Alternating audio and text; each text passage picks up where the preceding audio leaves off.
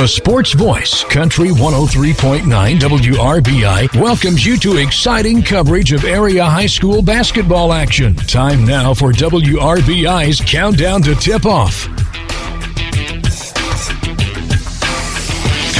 Good evening, sports fans.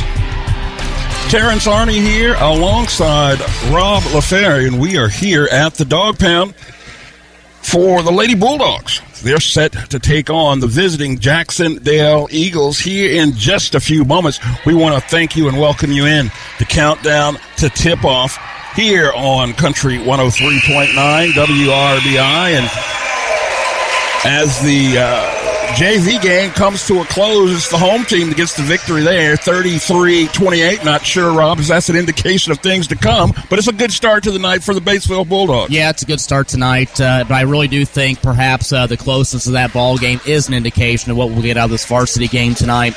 It's two teams coming in varsity-wise. Uh, they're both two and three on the season. They've got two really good wins under their belt on both sides. Both have fallen three times, but they played really good schedules. So we'll see how these two rivals clash on paper. Pretty well evened up. We'll talk about that as the pregame goes along. No doubt about it. We want to thank our sponsors for making this broadcast possible. Decatur County Memorial Hospital, Garings, Batesville Chrysler Dodge Jeep, Great Plains Communications, Ison's Family Pizza, Bruns Gutzwiller, George's Pharmacy and Medical Equipment, Hurt Elko, Fleetwood Chevrolet Buick, SEI Fiber from Southeastern Indiana REMC, Mary Huntington, Allstate Insurance, Margaret Mary Health, and Ivy Tech Community College. Rob, both teams now stepped out on the floor for a little pregame shoot around. And as you mentioned, it's early in the season this time of year. You get Thanksgiving out of the way, and these teams um, are ready to kind of kick off their season and get going. Yeah, it's kind of the point in the season, girls basketball wise, where you start to see after that Thanksgiving break, everything become a little bit more consistent. You know, early on, especially around here, we've got a lot of teams who are trying to get an identity. They're trying to get a feel of what their team makeup is. Jacksonville, especially, they lost four starters from last year, so mm-hmm. they really had to kind of piece things together, and they're finally starting to click. On the other side, Batesville's got a lot back from a year ago, so it's been just a matter of get, getting them uh, consistent on a nightly basis, and I think that's really been the only issue for them. But again, you throw on tough schedules for both sides. I think the best is yet to come after we get out of this Thanksgiving break and head uh, towards the end of 2022. Uh, agreed. And you mentioned a key word in that, Rob, as consistency. Had an opportunity to speak with both of these head coaches earlier in the week um, before the holiday break, and that was a word that they too used themselves in terms of what they were looking for and expecting from their programs early in the season. Well, I think you take a look at Jacksonville first, since they're the visitor here tonight. Uh, they've got three really good players: Reagan mm-hmm. Hughes, Julia Meyer, and Olivia Neal. Their two wins back to back. They went on a three game losing streak to start the year. The first right. time in over 20 years yes. that they've been on a three game losing streak mm-hmm. to start the year. But they came back and they won two in a row. The big key in that has been the fact that Neal, Hughes, and Meyer all were double figure scores in those two wins. So if they can keep that going, it bodes really well for Jacksonville for the rest of the year. On the Batesville side, this roster is loaded with talent. I really like this roster. I think Allison Peters is a great talent. I think Sophie Gazelle's a good a good talent talent. And then, you know, you throw, you know, a Lydia Haskamp in there, a Marley Obermeyer, Emma Weiler. There's seven or eight girls. They can go pretty deep. I think it's just a matter of making that depth, consistent night in and night out. We know they usually got one or two that can score the basketball. Can two or three others step up to the equation? Now, you talk about some of the wins for both, both of these programs. As you mentioned, Jacksonville started off with a little bit of a struggle, but they did get on the winning track. In fact, most recently, um, able to defeat Milan 60 to 24. And Rob, if you're scoring 60 points a game, you're going to win a good share of your ball games. Well, and it was finally a great night shooting the basketball for Jacksonville. You know, their first three games of the year when they fell, they were shooting under 30% from the field. So now that's starting to pick up. But they got a really good win before Milan against Oldenburg Academy. Oldenburg's going to be a really good basketball team mm-hmm. around here. Milan competed for a quarter before Jacksonville broke off. They went on a 25 to 2 run in the second quarter. So, uh, you know, again, they're starting to fire on all cylinders. And you look at the three losses they had to begin the year, none of the three are bad losses No. because you mix in there a really good Greensburg team Yep. and a really good South Ripley team, plus a Shawe Memorial team that's much improved. And we can say the same thing for Batesville. When you take a look at the three losses that they have, you know, that last one against Seymour, Seymour's 5 and 0 right now, and they played all a, a complete 4A and 3A schedule. So, you know, again, both teams are in good spots. Uh, there's still plenty to work for, and uh, I think both, even with a 2 and 3 record, have to like where they are coming off of Thanksgiving. You make mention of that win against South Ripley, uh, or excuse me, you make mention of the Jacksonville loss to South Ripley. It is actually the most recent win for this Bulldog club. In fact, they come in um, after defeating uh, the Lady Raiders 44 39. I don't know what you can take from that other than, as we've already said, it's going to be a competitive game. Yeah, you know, I got a chance to watch that Batesville South Ripley game. Batesville led South Ripley 16 to 2 after the end of the first quarter. South Ripley outscored them the rest of the way, but the, you know, Batesville did enough early on to hang on and get the victory. It had been three years since Batesville had defeated South Ripley. So, uh, you know, I think the parity around the county this year is very much so Yes. evened out. Yes. And if that's an indication of what we're going to see, if this game tonight is a potential indication of two really good ball clubs going at it, it's going to make for a fun Ripley County tournament here in about another month or so. I was getting ready to say, are you forecasting, foreshadowing a, a, a matchup in the in the tournament It's later on this year? It is very possible, and it, it could shake out any way. We could see a South Ripley Batesville opener. We could see a Batesville Jacksonville. There's so many different Yes, combinations yes. right now, and they're all going to make for really good basketball. No doubt about it. Got about 15 minutes before tip off. Send it back to the station. We come back. We'll go in more in depth into the tale of the tape and talk about these two teams. Get you ready to go for tip off again in about 15 minutes right here on Country 103.9 WRBI and online at WRBIRadio.com. Need a provider who really listens to you? Someone you can trust and know will answer your questions? The family physicians at Decatur County Memorial Hospital promise to listen to your concerns and are committed to giving you the personal attention you deserve. To make an appointment, call 812 222 DOCS or request an appointment online at dcmh.net slash request. Decatur County Memorial Hospital. The quality care you want, close by. Nothing brings the family together like a home cooked meal. Let Whirlpool and Maytag appliances help you handle what the day brings. From smart cooking to dependable dishwashers, Garings has it all. With the largest selection of Whirlpool and Maytag appliances in the area, you're sure to find the perfect appliance for your cooking needs. Shop for the best appliances with the latest features at Garings today. Whirlpool and Garings, 316 North Main, Batesville. Southeastern Indiana's sports voice is Country 103.9 WRBI. Terrence Arney here alongside Rob LaFerrick.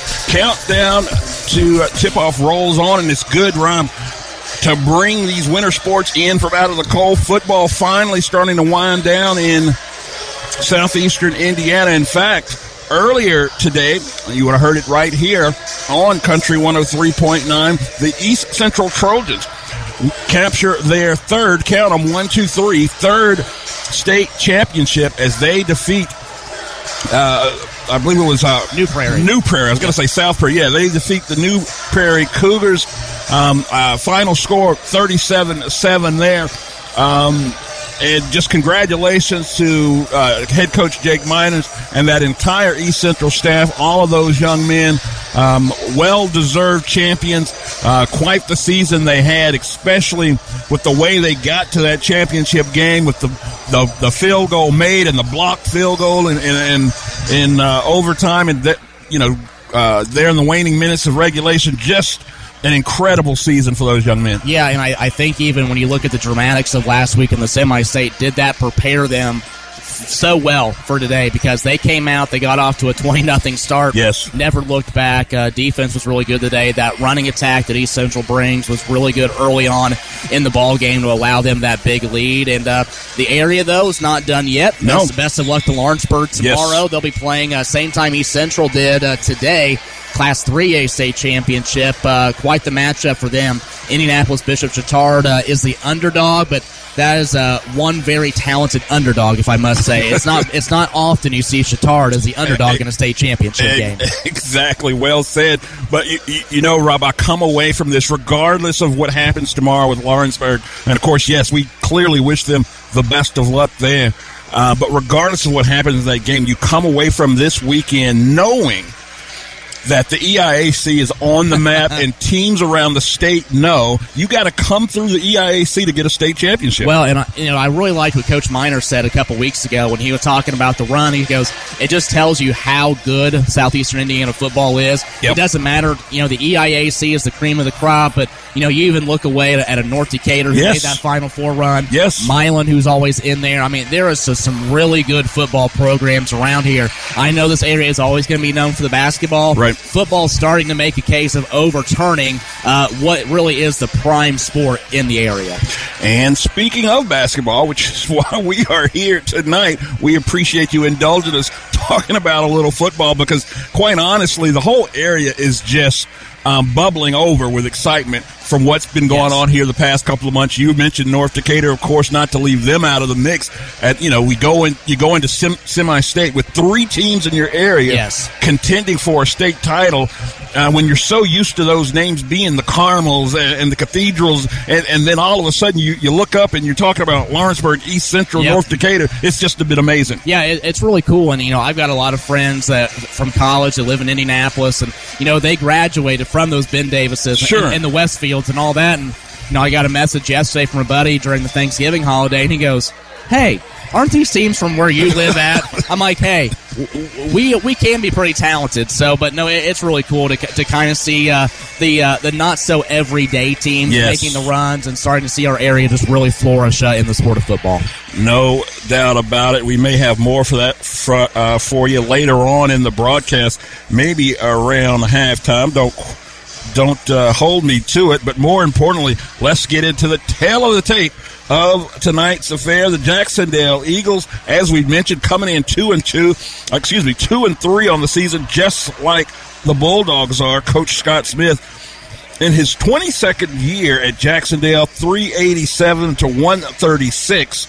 And in uh, his first season as head coach uh, for the Bulldogs, Mitchell Taylor, and of course, two and three in his young coaching career here. Um, at the last outing, as we mentioned, Jacksonville defeated Milan 60 to 24. Batesville also coming off a win. They get past South Ripley 44 39. And that, in this young season, that South Ripley uh, Raider team is the only common foe on both teams' record. Batesville gets the win. Jacksonville fell in a close one to that same Lady Raider team. Uh, if you go back, uh, Rob, and we look at the history of this over the past 20 years, it's Jacksonville with the narrow edge. 1914, and again, the tilt is towards Jacksonville's way. And in fact, just last year, Jacksonville got the better of the Lady Dogs 55 48, almost a year ago to the day. And according to the John Harrell predictor, though, he's predicting a Lady Bulldog victory 52 43. Yeah, I think there's going to be a close ball game tonight. I, I, think just based off experience, you have to go with Batesville as the favor because they do have the most coming back from a year ago. Both these teams uh, played a couple close ball games last season, and uh, between the regular season, I believe the Ripley County tournament as well. But right. you know, I, I, just think right now Batesville's in a little bit better of a spot. But Jacksonville, we mentioned already, is starting to gel. They've got two or three players that are really talented. If they can click at the same time, you know, don't put them out of the equation of getting a victory. I think this is going to be a back and forth affair.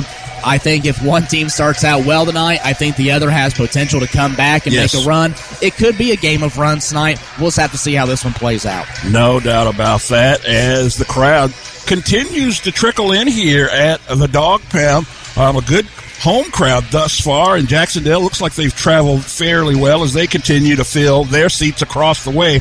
Got about seven minutes till tip off. We'll send it back to the station, let you hear from our sponsors. When we come back, more on uh, the pregame show. Thanks for joining us for Countdown to Tip Off on Country 103.9 WRBI and on the free TuneIn app on your smartphone. Search WRBI.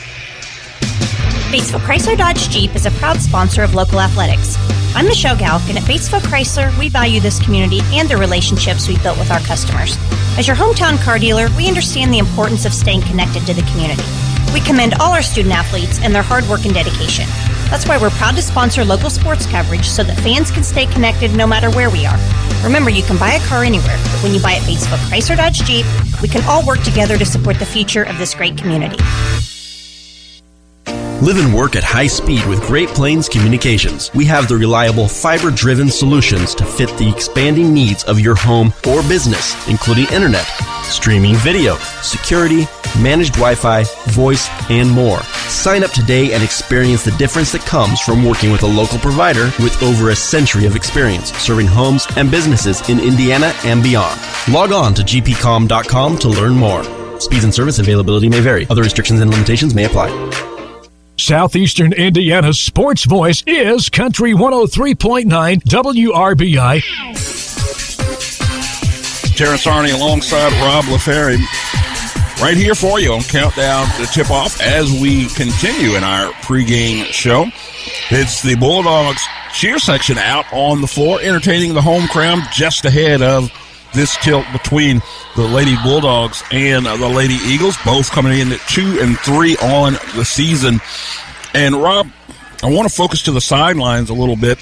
Uh, just a few seconds ago, we and when we were going through the tale of the tape, just an eye-popping number there in Scott, Coach Scott Smith's 22nd year at the helm here of the Lady Eagles. Yeah, you take a look. Uh, he's about 13, 14 wins away from 400 career wins. Wow. Uh, he's one of the all-time leaders uh, in state history in that column. But you look at the, the basis of work that he has done. I mean, just the way that he has developed a program and developed a culture at Jacksonville.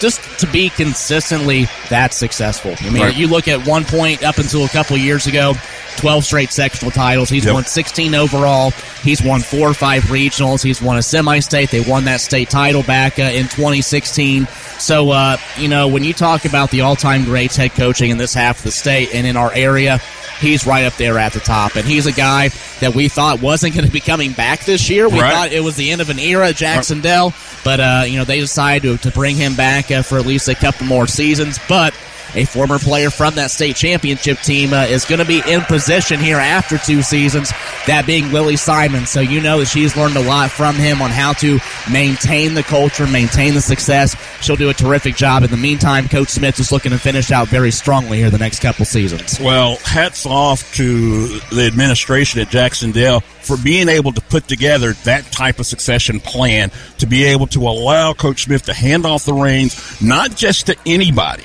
but to one of their own and to a name that, that, you know, um, that is well known in the area in terms of women's basketball at Jacksonville. I had an opportunity to sit down with both Coach Smith and uh, Coach Simons, and it was really um, a joy personally just to hear Coach use the words "coach in waiting" when he introduced uh, Lily Simons and. You know, just when you think about the career that she had as a player, and she goes on and plays at the next level in college, and to be able to come back and she did it the right way. She, uh, Rob, she didn't come back with her hand out saying, "Hey, I want on the six. Right. She got down in the trenches and coached the eighth grade, worked her way up through youth ball, and now she has the opportunity at the varsity level. Yeah, and you know she's put the work in. You know she's one of those people that you know some come back and, and they think maybe they're entitled to a higher position. Mm-hmm. That should they be like the varsity assistant? Should they be the varsity coach? Just because they had a great playing career, Right. That doesn't mean anything. Not every player is going to make for a great head coach, but she has done things the right way. Way she has spent the summers, you know, working with Scott in terms of just you know learning. Okay, the X's and O's. You know, how do you do this part of the program? How do you do this? It takes more than just drawing up a play anymore. You've Yes. got fundraising. You've got Right. summer ball. You've got so many aspects now of coaching, and she has learned about all of them. So she's put in that time. She's put in that work, and I think you know just being a former player, knowing the program the way she does, knowing what it takes to win a state championship, that's a prime candidate for me, especially when it, the, you know the, the resume shows, hey, I did this, but then I went back and I did all this before. I'm trying to get up here to this top level. And on the other sideline, in his very first year, head coach with the Bulldogs, Mitchell Taylor comes in. And when I spoke with Coach Taylor, Rob, he used words like culture, um, um, consistency, and, and talked about uh, big picture for this program. He wasn't just focused on one game, one night. I like the fact that he was looking at things from a 35,000 square foot, and it kind of made kind of made me say, you know what, good job, Batesville, you got the right one. Yeah, and I really like what Mitchell's trying to do here. You know, he's been a guy that you know played basketball at Batesville, and on that boys side, we know how big of a culture Batesville boys basketball yes, is. Yes. On the girls side, you know, they've had some really good teams in years past, yep. but I don't think we have seen a consistent Batesville girls basketball culture in the last few years. Right. He has the opportunity to come in and make that happen. What I really like about Mitchell is he's focused on that, but he also is well aware of what he's got this year and in the years to come. Yes. A really good youth girls basketball program. The middle school level is extremely talented.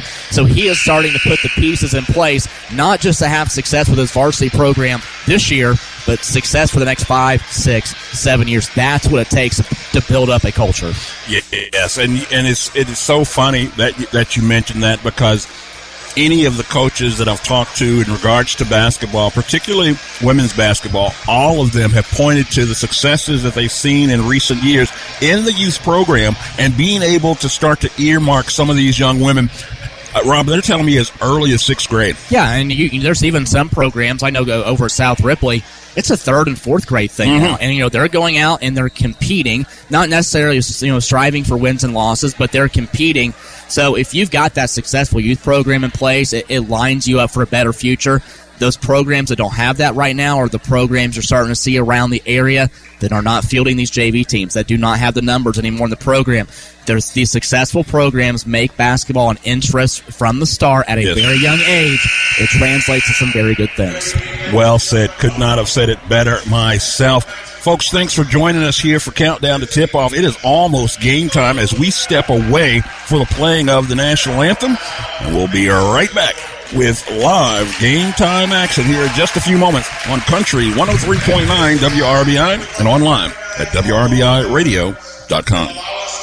What the Fumella? Have you tried the new Fumella, a smoked mozzarella cheese from Ison's Family Pizza? It's a sister cheese to our awesome mozzarella provolone mix. Fumella is a smoky whole milk mozzarella premium cheese from Wisconsin. Available for a limited time on any of Ison's Family Pizza's made to order pizzas, hoagies, breadsticks, yum, and salads. Ison's Family Pizza, 812-933-0333, IsonsFamilyPizza.com, and downtown Batesville. What the Fumella?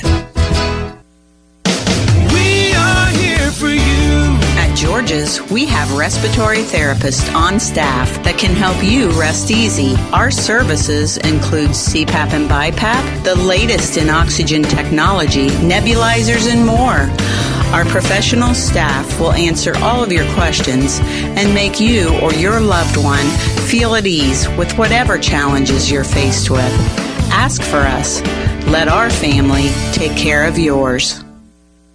Hurt & Elko, your local Lennox dealer, is turning 50. Hi, this is Scott Lamping. Hurt & Elko is a team-oriented company. I want to thank our entire team, past and present, for making Hurt & Elko the leading provider of electrical, plumbing, heating, and cooling in southeastern Indiana. And to all of our customers from the last century, on behalf of all of us here at Hurt & Elko, we appreciate the faith you put in us, and we'll never take it for granted. Hurt & Elko, your local Lennox dealer, celebrating 50 years of excellence. Southeastern Indiana's sports voice is Country 103.9 WRBI. Uh, welcome in, sports fans. Terrence Arney alongside Rob LaFerrin, and we want to thank you for joining us for Countdown to Tip Off as we draw near to game time. Both teams now out on the floor preparing for the starting lineup introduction. In fact, I think we will do the same. Rob, what do you have for starters this evening? Well, let's go ahead and take a look at Jacksonville, two and three on the season under head coach Scott Smith. They'll run three guards and two forwards. At one guard, a five-eight sophomore, number 14, Kelsey Borgman. The second guard, a five-five sophomore, number 20, Sophia Sullivan. The third guard, a five-eight junior, number 24, Reagan Hughes. At one forward, a 5'10 junior, number 22, Julia Meyer. In the second forward, a 5'9 senior, number 40, Olivia Neal. Again, starting lineup for the Lady Eagles will be Borgman and Sullivan, along with Hughes at the guard spots. The forwards are Meyer and Neal. The starting lineup for Batesville under first year head coach Mitchell Taylor, two and three in his first season. They will run two guards and three forwards. At one guard, a 5'2 senior, number four, Emma Weiler. The second guard, a 5'7 sophomore, number 24, Marley Obermeyer. At one forward, a 5'10 sophomore, number 23, Sophie Gazelle. The second forward, a 5'9 sophomore, number 40, Allison Peters. And the third forward, a 5'11 sophomore, number 44, Lydia Haskamp.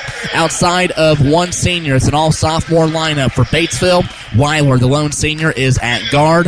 Obermeyer, Gazelle, Peters, and Haskamp, all sophomores for the young Lady Dogs. Okay, Rob, we're almost ready to go. Home crowd are standing on their feet, and you know it's just really good to see basketball here at the Dog Pound. Of course, you, we had that COVID-ridden season that just really interfered with uh, a lot of the winter sports. Basketball suffering the most from that.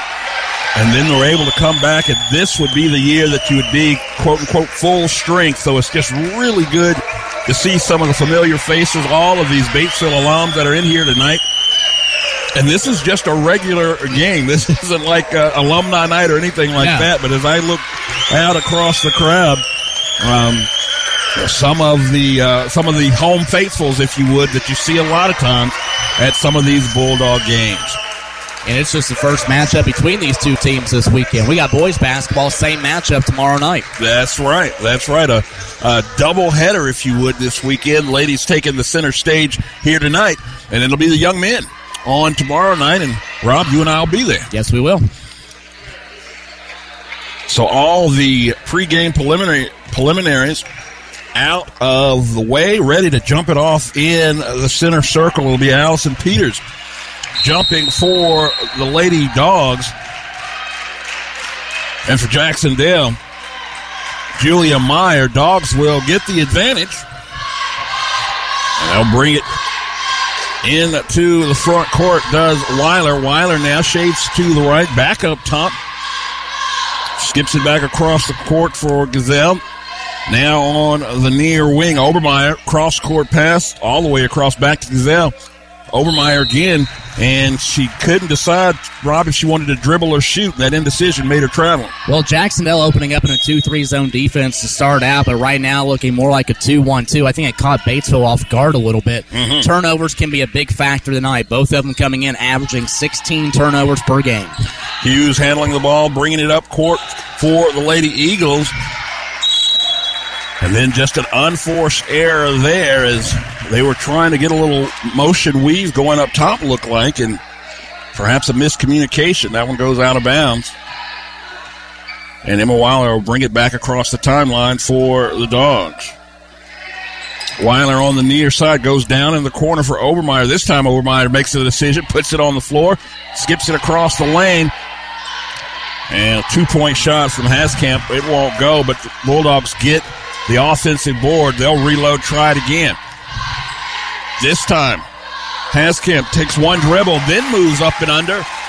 Two point basket good for the first baskets of the game. Full court pressure, Rob, from the Bulldogs. Haven't uh, seen this. Jacksonville hasn't seen a ton of it yet this year, but Batesville will flash what they did against South Ripley last week. Lady Eagles, though, able to handle it with precision passes, gets it down inside. Two point shot for Neal. No good. Bulldogs back the other way. Weiler on the wing. Thought about a three. Skips it all the way across, in and out of the hands of Obermeyer. Couldn't handle the hot pass. Two two quick turnovers for Batesville. Now they're going to go back and they're going to play defensively, a little bit of man to man.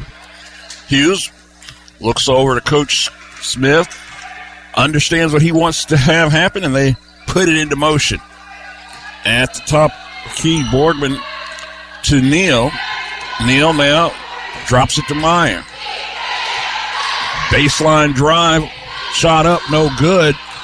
Gets her own rebound, still trying, and this time when Meyer goes up, she is fouled and she'll be shooting two. Jacksonville typically a pretty good free throw shooting team, but just 56% as a team this year. Foul on Jackson, or foul on Batesville rather, goes on Obermeyer, her first team's first. That first free throw is pure. She's got another coming.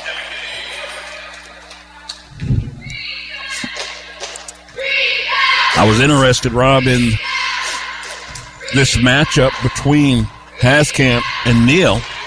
Thought it had the potential to be a good one, something to keep an eye on.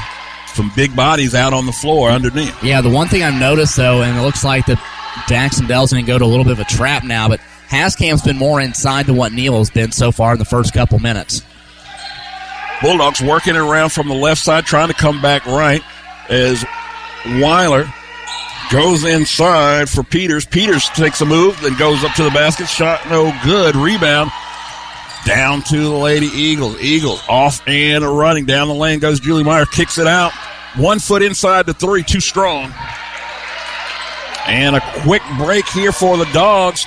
Running the floor was Allison Peters, and she will benefit with a two point basket, 4 2 the score. Now they go back to the full court press, Rob. Looks like maybe it's going to be something if they if Jac-Cen-Del or Batesville rather misses, they'll Mhm. fall back in the man. If they Right. make, they'll go full full full court pressure. It makes sense. Definitely, definitely gives them a chance to get their defense set. If they do, Yes. if they go with that, they don't have to worry so much about the transition defense. Yeah, and you'll see a lot of teams, especially at the varsity level, do that. They'll, they'll run one after a miss, a one run after a make. Typically, for a lot of teams, that's you know you're playing maybe a man to man on a miss, and you're on zone. You're playing zone on a make. Hughes up top thought she was going to shoot it. Instead, she hands it off to Borgman. Borgman tried to go inside for Neal, and there she was. Was Haskamp with a steal? Step right in front of that pass, and on the other end, letting a three ball fly. Sophie Gazelle with her first baskets, and it's a big one. Really big one. Uh, first points off of turnovers for Batesville tonight too. Neal from outside, as you mentioned, not underneath. She says anything you can do, I can do too. As she drains a three. First point tonight for Olivia Neal. You like to see her inside, but she's got that capability of stretching herself out. Bulldogs with Weiler going back inside. That's where Peters has been doing a lot of work. The hoop, the harm, a little 40 on 40 crime as Neal gets called on the foul. She wears number 40, but it was Allison Peters, number 40, who got the two point basket. So foul goes against Olivia Neal, her first and the team's first.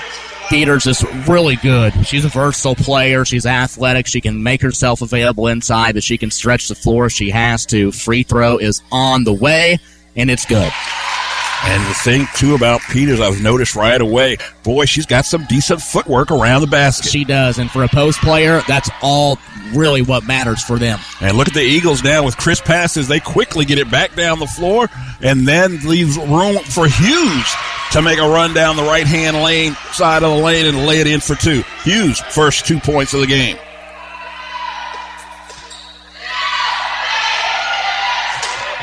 Going with a baseline drive is Haskamp. She gets tangled up. No, they're going to call her for steps, perhaps? Yeah, they're going to call her for a travel. And what you want on that baseline trap is you want either a bad pass thrown or for the ball handler to try and make a move. And she did and just took a shuffle before trying to go to the bucket. Boy, these Eagles pinpoint passes has all but destroyed the Bulldogs' press. They continue to apply defensive pressure, but Jac-Cen-Del seems to be just one step quicker with the pass. See who that Batesville foul gets whistled on. I believe it's going to get called against Allison Peters. That'll be her first and the team's third. Simple side out, non shooting foul. Meyer doing a little dance with Peters, trying to get around. Peters, though, offering resistance. Meyer's going to have to give it up to Hughes. Hughes goes in, comes back out, and looks like a, an inverted 3 2 zone there for a second. Peter sells out for a steal, no good. Myers goes around and lays it in 4 2. Nice handles there by Meyer. Bulldogs quickly back the other way. Zell. Cross court pass. A little much to handle, but able to regather was Gazelle and another two point basket for Sophie. She's got five. Peters has got five. Batesville's haven't been able to put up seven shots so far here in the first quarter. Done a really nice job. Myers tried to go through two defenders, Not going to happen. Giselle comes up with the steal. Weiler fakes the three, goes inside all alone was Haskamp. That might have been a little bit outside her range where she's comfortable. That shot doesn't draw iron. Well, the way she shot it just looked really awkward. I think it was one of those she hesitated and threw it up anyway. Right. Hughes, meanwhile, brings it back up for the Lady Eagles. And it seems the length that the uh, Lady Dogs can put up front, Rob, is creating a little difficulty and a little indecision for the Lady Eagles. But right now, Jacksonville's being smart because, yes, Batesville's doing a really good job of extending out Jacksonville's offense, but Lady Eagles are being patient. Well- got, got rushed the last couple possessions, and it really hurt them. Speaking of patience, Sullivan taking her time working back and forth at top, trying to go inside now, leaves it for Meyer. 132. That's what's left here in this first. 12 9, Lady Dogs on top. And now, Meyer has a pass inside for Hughes, and Hughes runs into the trees. And it was Sophie Gazelle got a block on that one. And it was a clean block out of bounds. And Lady Eagles will bring it in from there. Underneath the basket. They got to hurry. They do get it in to Neal. Heiners now getting some minutes for the first time for Coach Smith. Three ball from the near wing. Julie Meyer drains all three of those. Big shot there to tie this game up at 12 with under a minute now in the first. She's got seven here in the first quarter. Oh, she's really starting to warm things up as the dogs go all the way around the arc with a cross course pass. And then once again, we've seen it. Marley Obermeyer, once she gets that pass, she hesitates to think about a shot or a drive. And each time that hesitation has got her call for a travel. Well, she's got in her head that she wants to move. Unfortunately, the legs aren't picking up uh, the brain's uh, decision. it's led to that shuffle. Under 35 seconds here now. Hughes up top. Hughes has been relatively quiet, happy to let Meyer do most of the work so far. Typically, these Lady Eagles go the way Hughes will go as Hughes goes, but Meyer's been doing all the heavy lifting. Good job defensively for Batesville. They forced a five second violation. Lady Bulldogs were not going to let them uh, hold one out for one. They were going to put pressure on. I would imagine Jacksonville defensively about to do the same. Yeah, it looked like the Lady Eagles were clearly going to have an opportunity at the last shot to perhaps take the lead, but instead, the good defense from the Bulldogs changes that fortune, and now they will have an opportunity for the final shot. Two seconds, a three ball coming from Gazelle. They drew it up nicely, Rob, but the execution wasn't quite there. Couldn't make the basket. So after one, we're right where we started, all tied up at 12. Lady women's basketball right here on the Sports Voice, Country 103.9 WRBI and online at WRBIRadio.com. We don't sell you cars, we help you buy them. This is Ty Fleetwood, sales manager at Fleetwood Chevrolet Buick, located at 950 North Michigan, Greensburg, Indiana. I want to invite you to visit us at Fleetwood Chevrolet Buick. We have Greensburg's only drive-in service lane and home of the free oil changes for life with the purchase of a new vehicle. Stop in and give us an opportunity to earn your business. Thank you for shopping at Fleetwood Chevrolet Buick. We don't sell you cars, we help you buy them. Southeastern Indiana's sports voice is Country 103.9 WRBI. WRBI's presentation of girls high school basketball brought to you this evening by Decatur County Memorial Hospital, Garings, Batesville Chrysler Dodge Jeep, and Great Plains Communications. Terrence Arney alongside Rob LaFerry here at the Dog Pound. We're all tied up. Bulldogs 12, Lady Eagles 12. Yeah, pretty well evened up so far. Uh, you take a look at the shooting numbers. Jacksonville, 4 of 8 for 50%. They're 2 of 2 from the three point line. Batesville is 5 of 10 for 50%, 4 of 8 from inside the arc. Turnovers are pretty well evened up. Uh, rebounding, Jacksonville a slight edge 5 to 2. A couple big stats, though, of no. Jacksonville, four points in the paint, seven second chance points there in the first frame. So we get things started here in the second quarter. Jac-Cen-Del's Hughes right down the lane. She's been offensive minded to start this one, and she draws the foul. So Hughes will shoot two. Foul's going to go against Emma Weiler. That is her first and the team's fourth. Hughes is that guard that you have on the perimeter with that capability to drive. You're able with your other players to set Meyer up, Hughes a real go getter. She struggled at times last year early on, but Mm-hmm. came on as of late, trying to make it a lot more consistent here this season. Good on her first and second free throw. Gives her squad a two point lead, 14 12. Eagles, first lead of the afternoon, of the evening. Bulldogs now trying to get into their offense. Good defensive pressure now from the Eagles. Weiler from the far end of the floor comes back up top on her hip. Gazelle has the ball, gives it up. Almost stolen, and Weiler finally is going to let one of those three balls fly off the back iron rebound. Another miss, another rebound, and this time Peters cleaning it up. Peters now with seven first second chance points for Batesville tonight, and their first offensive rebounds. Baseline drive from Steele. Gets in really close, almost goes down, but doesn't. And in this brief lull in the action, we pause 10 seconds for station identification. The Sports Voice, Country 103.9, WRBI, Batesville, Greensburg, Versailles, Brookville. Oh, and just like that, Obermeyer gets loose over the corner. She drains the three. Bulldogs take a 17 14 lead. It's been a back and forth affair, but I think that's what we thought we'd see. Yeah, defense though uh, starting to really heat up for Batesville. They forced a five second violation late in the first quarter. Now forced a 10 second.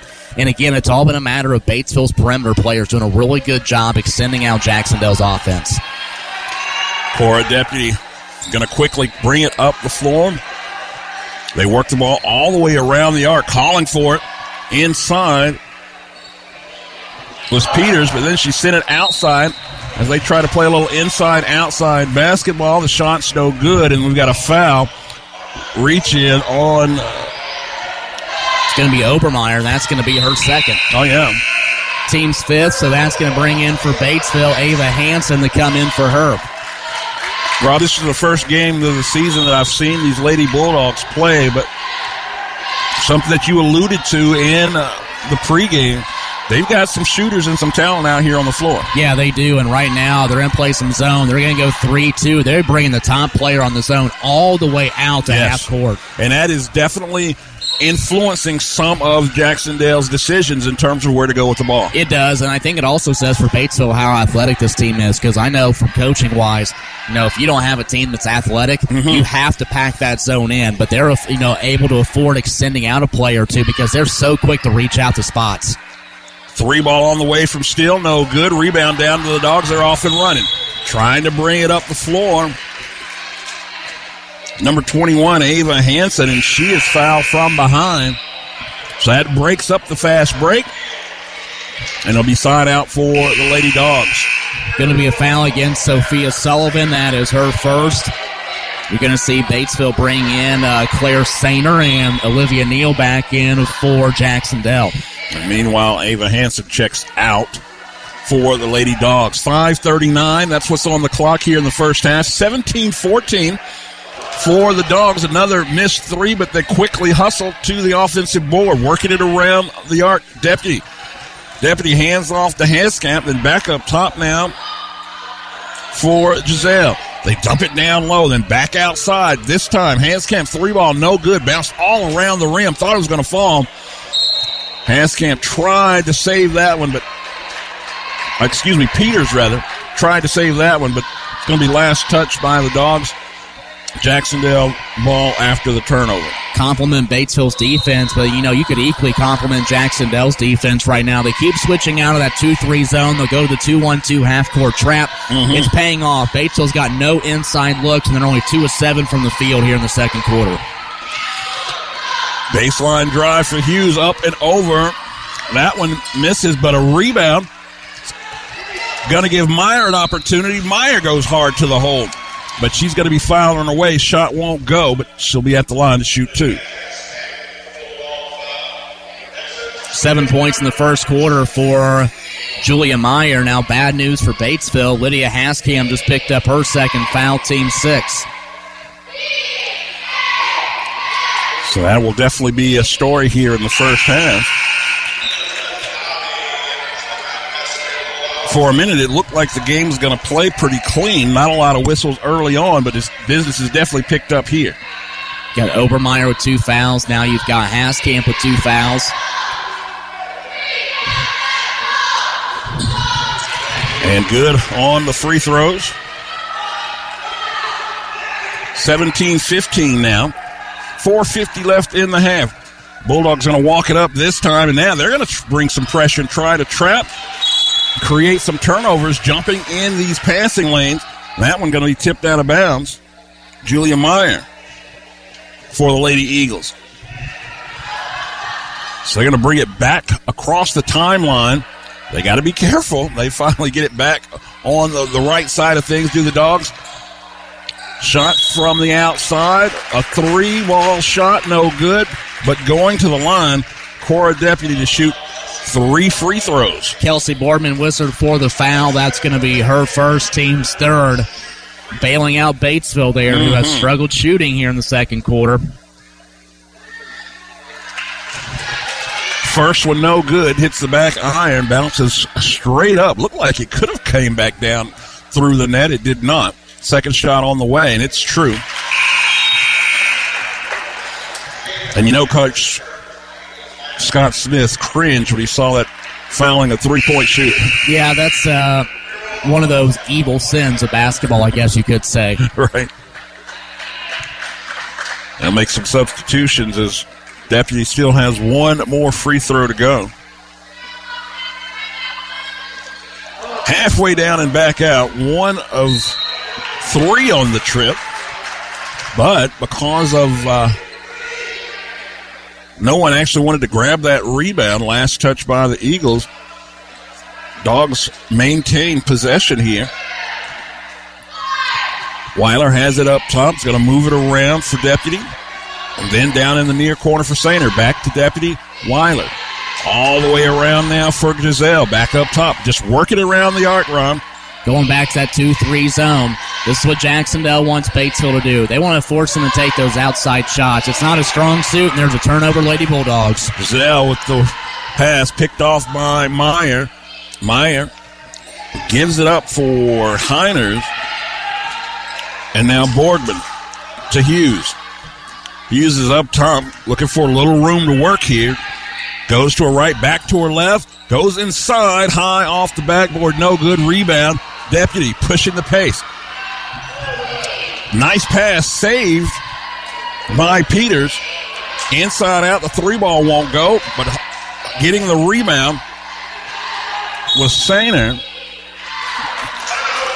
And then we've got a timeout on the floor for the Lady Dogs. We will take a timeout as well. 327 left in the first half.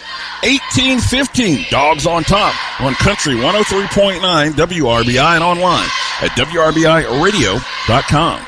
Southeastern Indiana REMC is now offering high-speed fiber internet to its members. Choose from the basic, plus, or premium residential packages with speeds from 100 megabits per second to 1 gig. Prices range from $64.95 to $109.95 per month. And there are no data caps. Get the connectivity speed you need at a price you can afford. Visit seiremc.com or call 800-737-4111 to check your address eligibility and sign up for service today. SEI Fiber, connecting at the speed of light. Southeastern Indiana's sports voice is Country 103.9 WRBI.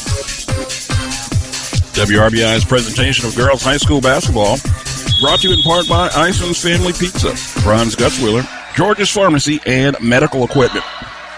3.23 left here in the first half. Bulldogs have the ball in a three point lead. Working things around the arc, go down in the corner. Deputy of have to fight for this one. Scrum on the floor. Eagles come away clean. Borgman finds, uh, I believe that was Meyer out on the wing in a, I think you call that a granny shot. I'm not sure what you call that. Maybe an early Christmas present. Hit a, hit a Black Friday special on that one. Definitely a circus shot nonetheless, but it's good. Draws the Eagles within one with one toe on the line. A three ball coming from Giselle, who's gone cold.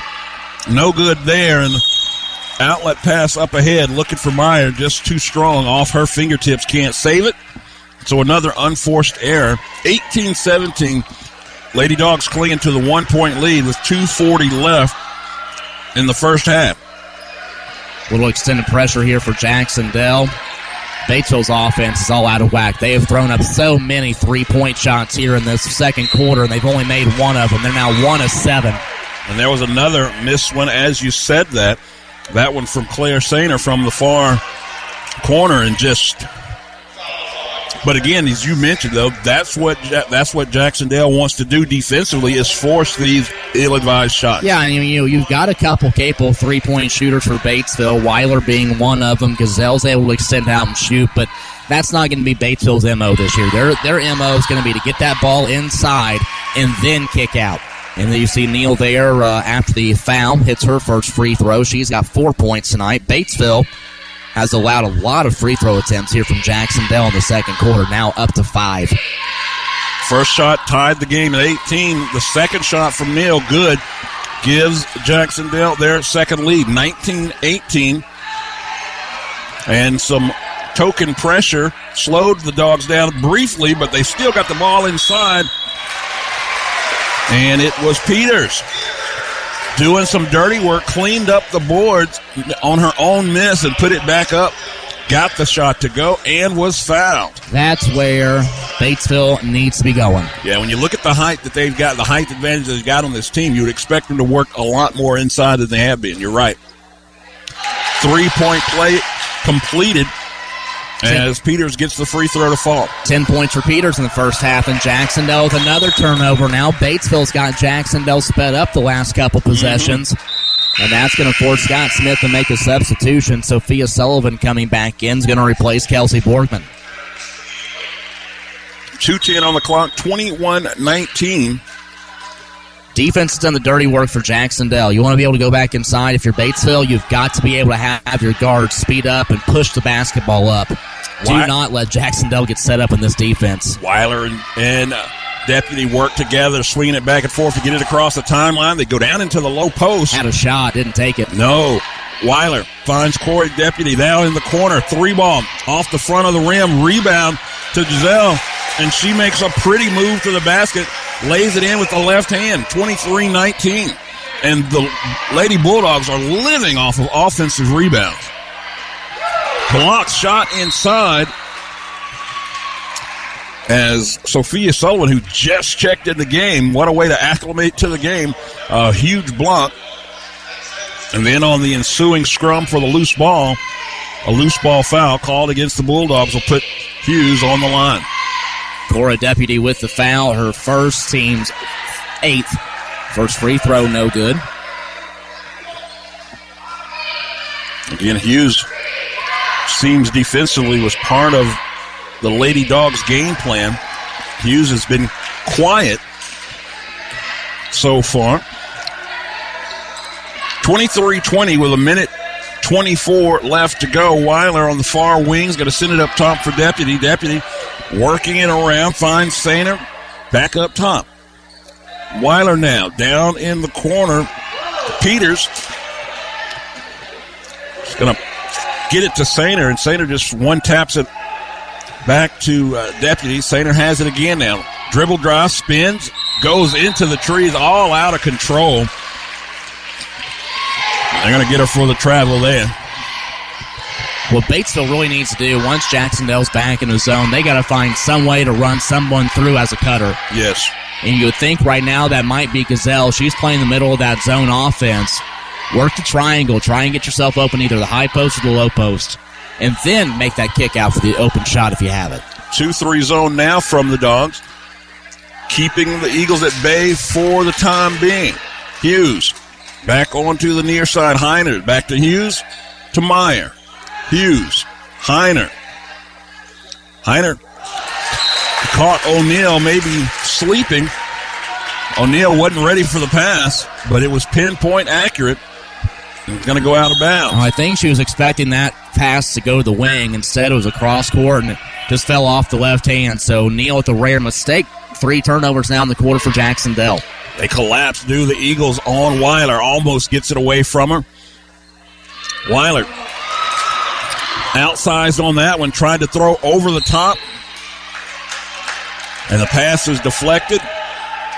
Goes out of bounds. Last touched by Weiler. I know one thing we have not seen this first half. We have not seen any transition. There's No. no, fast break. Both defenses have done a great job of getting back. Scott Smith wants a timeout with 8.6 seconds left to probably drop one final play before halftime. We'll keep it right here. Don't want you to miss these last eight sections, eight seconds, excuse me, of the half. But we will thank our sponsors again: Hurt Elko, Fleetwood Chevrolet Buick, SEI Fiber from Southeastern Indiana, REMC, and Rob, you indicated during countdown to tip off that you thought this was going to be played uh, tightly and a well contested game, and that's what we've seen through two through two quarters. Yeah, I I don't think we've seen anything real clean offensively. No. But it's been because of defense. It's not because the offense is really all that bad. Right. But the defenses have been really impressive here in the first half. Yeah, the the Eagles have shown a, a measure of athleticism to be able to stay in front of the Batesville shooters, and on the flip side, the Bulldogs with their length, they've been able to create problems getting into passing lanes themselves. Oh, stepped over the line. Oh goodness, and another unforced turnover. But if you're Scott Smith's club, you say to yourself, "We can clean this up." You know, Absolutely. Now Batesville can get the final say. Six seconds. They go baseline. No, and a nice move there. This time, Peters doesn't settle for the three point shot, puts her head down, puts the ball on the floor, able to get the last two points of the half. 25 20 Bulldogs lead it by five on Country 103.9 at WRBI and on your smartphone using the free TuneIn app. Search WRBI. Welcome to a place where everyone deserves to be better protected, where technology has your back, where you can have better protection and keep more money in your pocket, where you can have protection for your car, your home, your phone, and even your digital identity. You're in good hands with Allstate. Contact Batesville agent Mary Huntington today. Local Batesville agent Mary Huntington is ready to help you. Allstate and affiliates offer products and services subject to availability, terms, and conditions. Managing diabetes can be a daily challenge, but the more educated you are, the better off you'll be. At Margaret Mary Health, their diabetes program is led by registered nurses and dietitians who are committed to teaching you how to manage your diabetes more easily. Taking care of yourself is key to avoiding complications in the future. To learn more, visit Margaret Mary Health online at mmhealth.org or call 812-933-5000. That's 933-5000.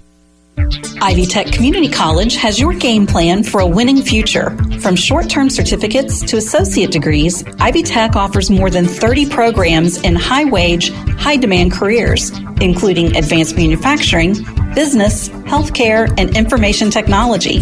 Flexible class options, frozen tuition, career coaching, and employer connections are all offered at the Lawrenceburg and Batesville locations. For more information, email r11express at ivytech.edu.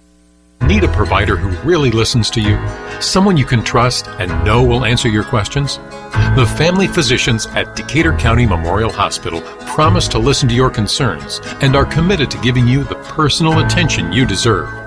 To make an appointment, call 812-222-DOCS or request an appointment online at dcmh.net slash request. Decatur County Memorial Hospital. The quality care you want, close by. Nothing brings the family together like a home cooked meal. Let Whirlpool and Maytag appliances help you handle what the day brings. From smart cooking to dependable dishwashers, Garings has it all. With the largest selection of Whirlpool and Maytag appliances in the area, you're sure to find the perfect appliance for your cooking needs. Shop for the best appliances with the latest features at Garings today. Whirlpool and Garings, 316 North Main, Batesville. Batesville Chrysler Dodge Jeep is a proud sponsor of local athletics. I'm Michelle Galk, and at Batesville Chrysler, we value this community and the relationships we've built with our customers. As your hometown car dealer, we understand the importance of staying connected to the community. We commend all our student athletes and their hard work and dedication. That's why we're proud to sponsor local sports coverage so that fans can stay connected no matter where we are. Remember, you can buy a car anywhere, but when you buy at Batesville Chrysler Dodge Jeep, we can all work together to support the future of this great community. This is the halftime show from 103.9 WRBI. Now, let's take a look at game stats and area scores. It is halftime here at the Dog Pound. Terrence Arney, along with Rob LaFerre, and the Bulldogs have a five point advantage over the visiting Lady Eagles, 25 20 through two. Yeah, take a look at the first half numbers for this one. Jacksonville had a lead briefly late in the second quarter. Batesville, though, closes out strong. It was Batesville and JCD tied up at 12 after one, but Bulldogs finished out on a run and outscored Jacksonville 13 to 8 in the second frame for the 25 to 20 advantage. The individual numbers for both of these teams first for Jacksonville, Julia Meyer has 10 points as she leads the way for the Lady Eagles. Reagan Hughes has 5 and also Olivia Neal has 5. That's the big 3 we talked about there in the pregame show. They are 2 and 0 when all three score in double figures. For Batesville individually, what a first half for Allison Peters, finally getting back in the mix there late in the second quarter. She has 12 points to lead all scorers tonight. You got 7 points out of Sophie Gazelle, 3 points from Marley Obermeyer, 2 points from Lydia Haskamp, but both of those two sat there in the ball game due to foul trouble. Cora Deputy also adds in 1 point in the first half.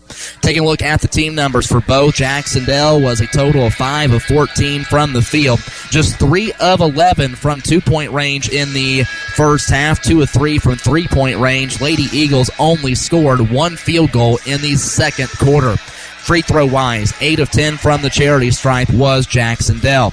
Other team stats of note, they had 9 turnovers in the first half, 11 total rebounds, 5 of them on the offensive end. They had 4 points off of turnovers and 8 second chance points. For Batesville, shooting wise, they are 10 of 25 in the first half, 8 of 15 from inside the arc, but only 2 of 10 from three point range. They shot 5 free throws, they made 3 of them. Seven turnovers for Batesville in the first half. They had 12 rebounds, seven of them on the offensive end. Those converted to four second chance points. Other team stats of note five points off of Jacksonville turnovers, eight points in the paint for Batesville, most of those coming from Peters. Well, we thought this was going to be a heavily contested and a closely matched game, and I think that's what we've seen through these first two quarters. Neither team has really shown any level of dominance or or the ability to pull away from the other. Um, although for the most part, uh, the Bulldogs have led most of this game. Uh, the Eagles have been able to tie it up. They've actually taken a lead twice in this ball game. Uh, won by two points, and I, I, think I think both times was they led by two before the Bulldogs um, would erase that.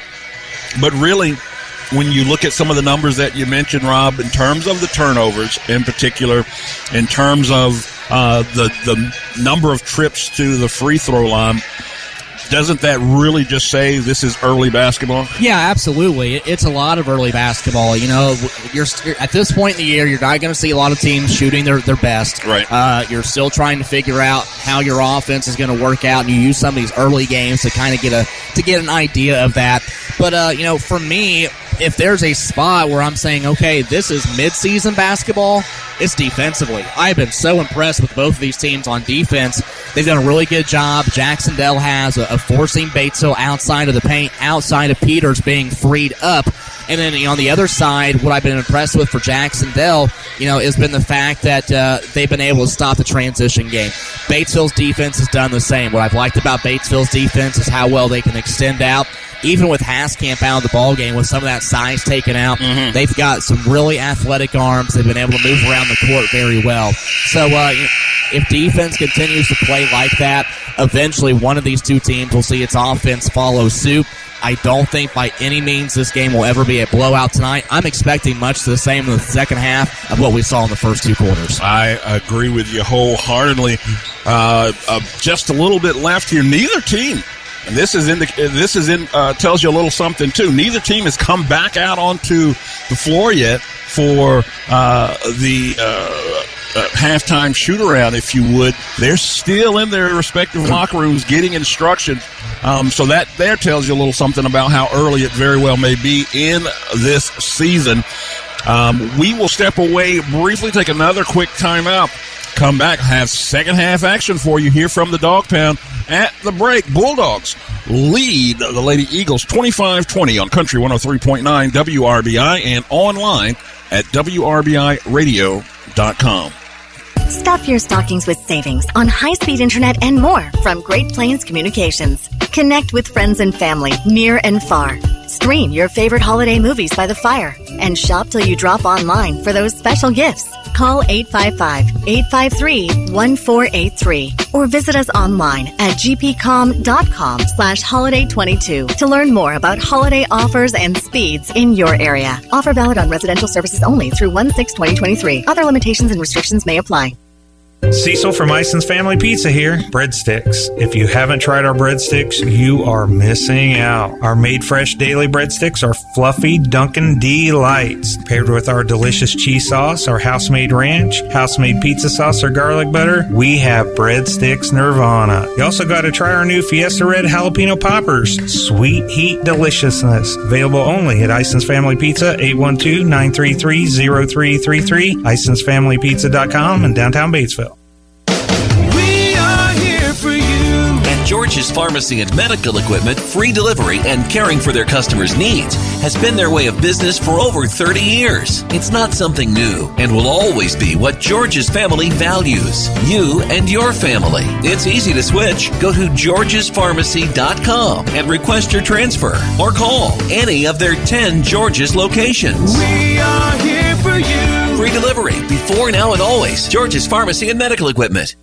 Hurton Elko, your local Lennox dealer, is 50 years old.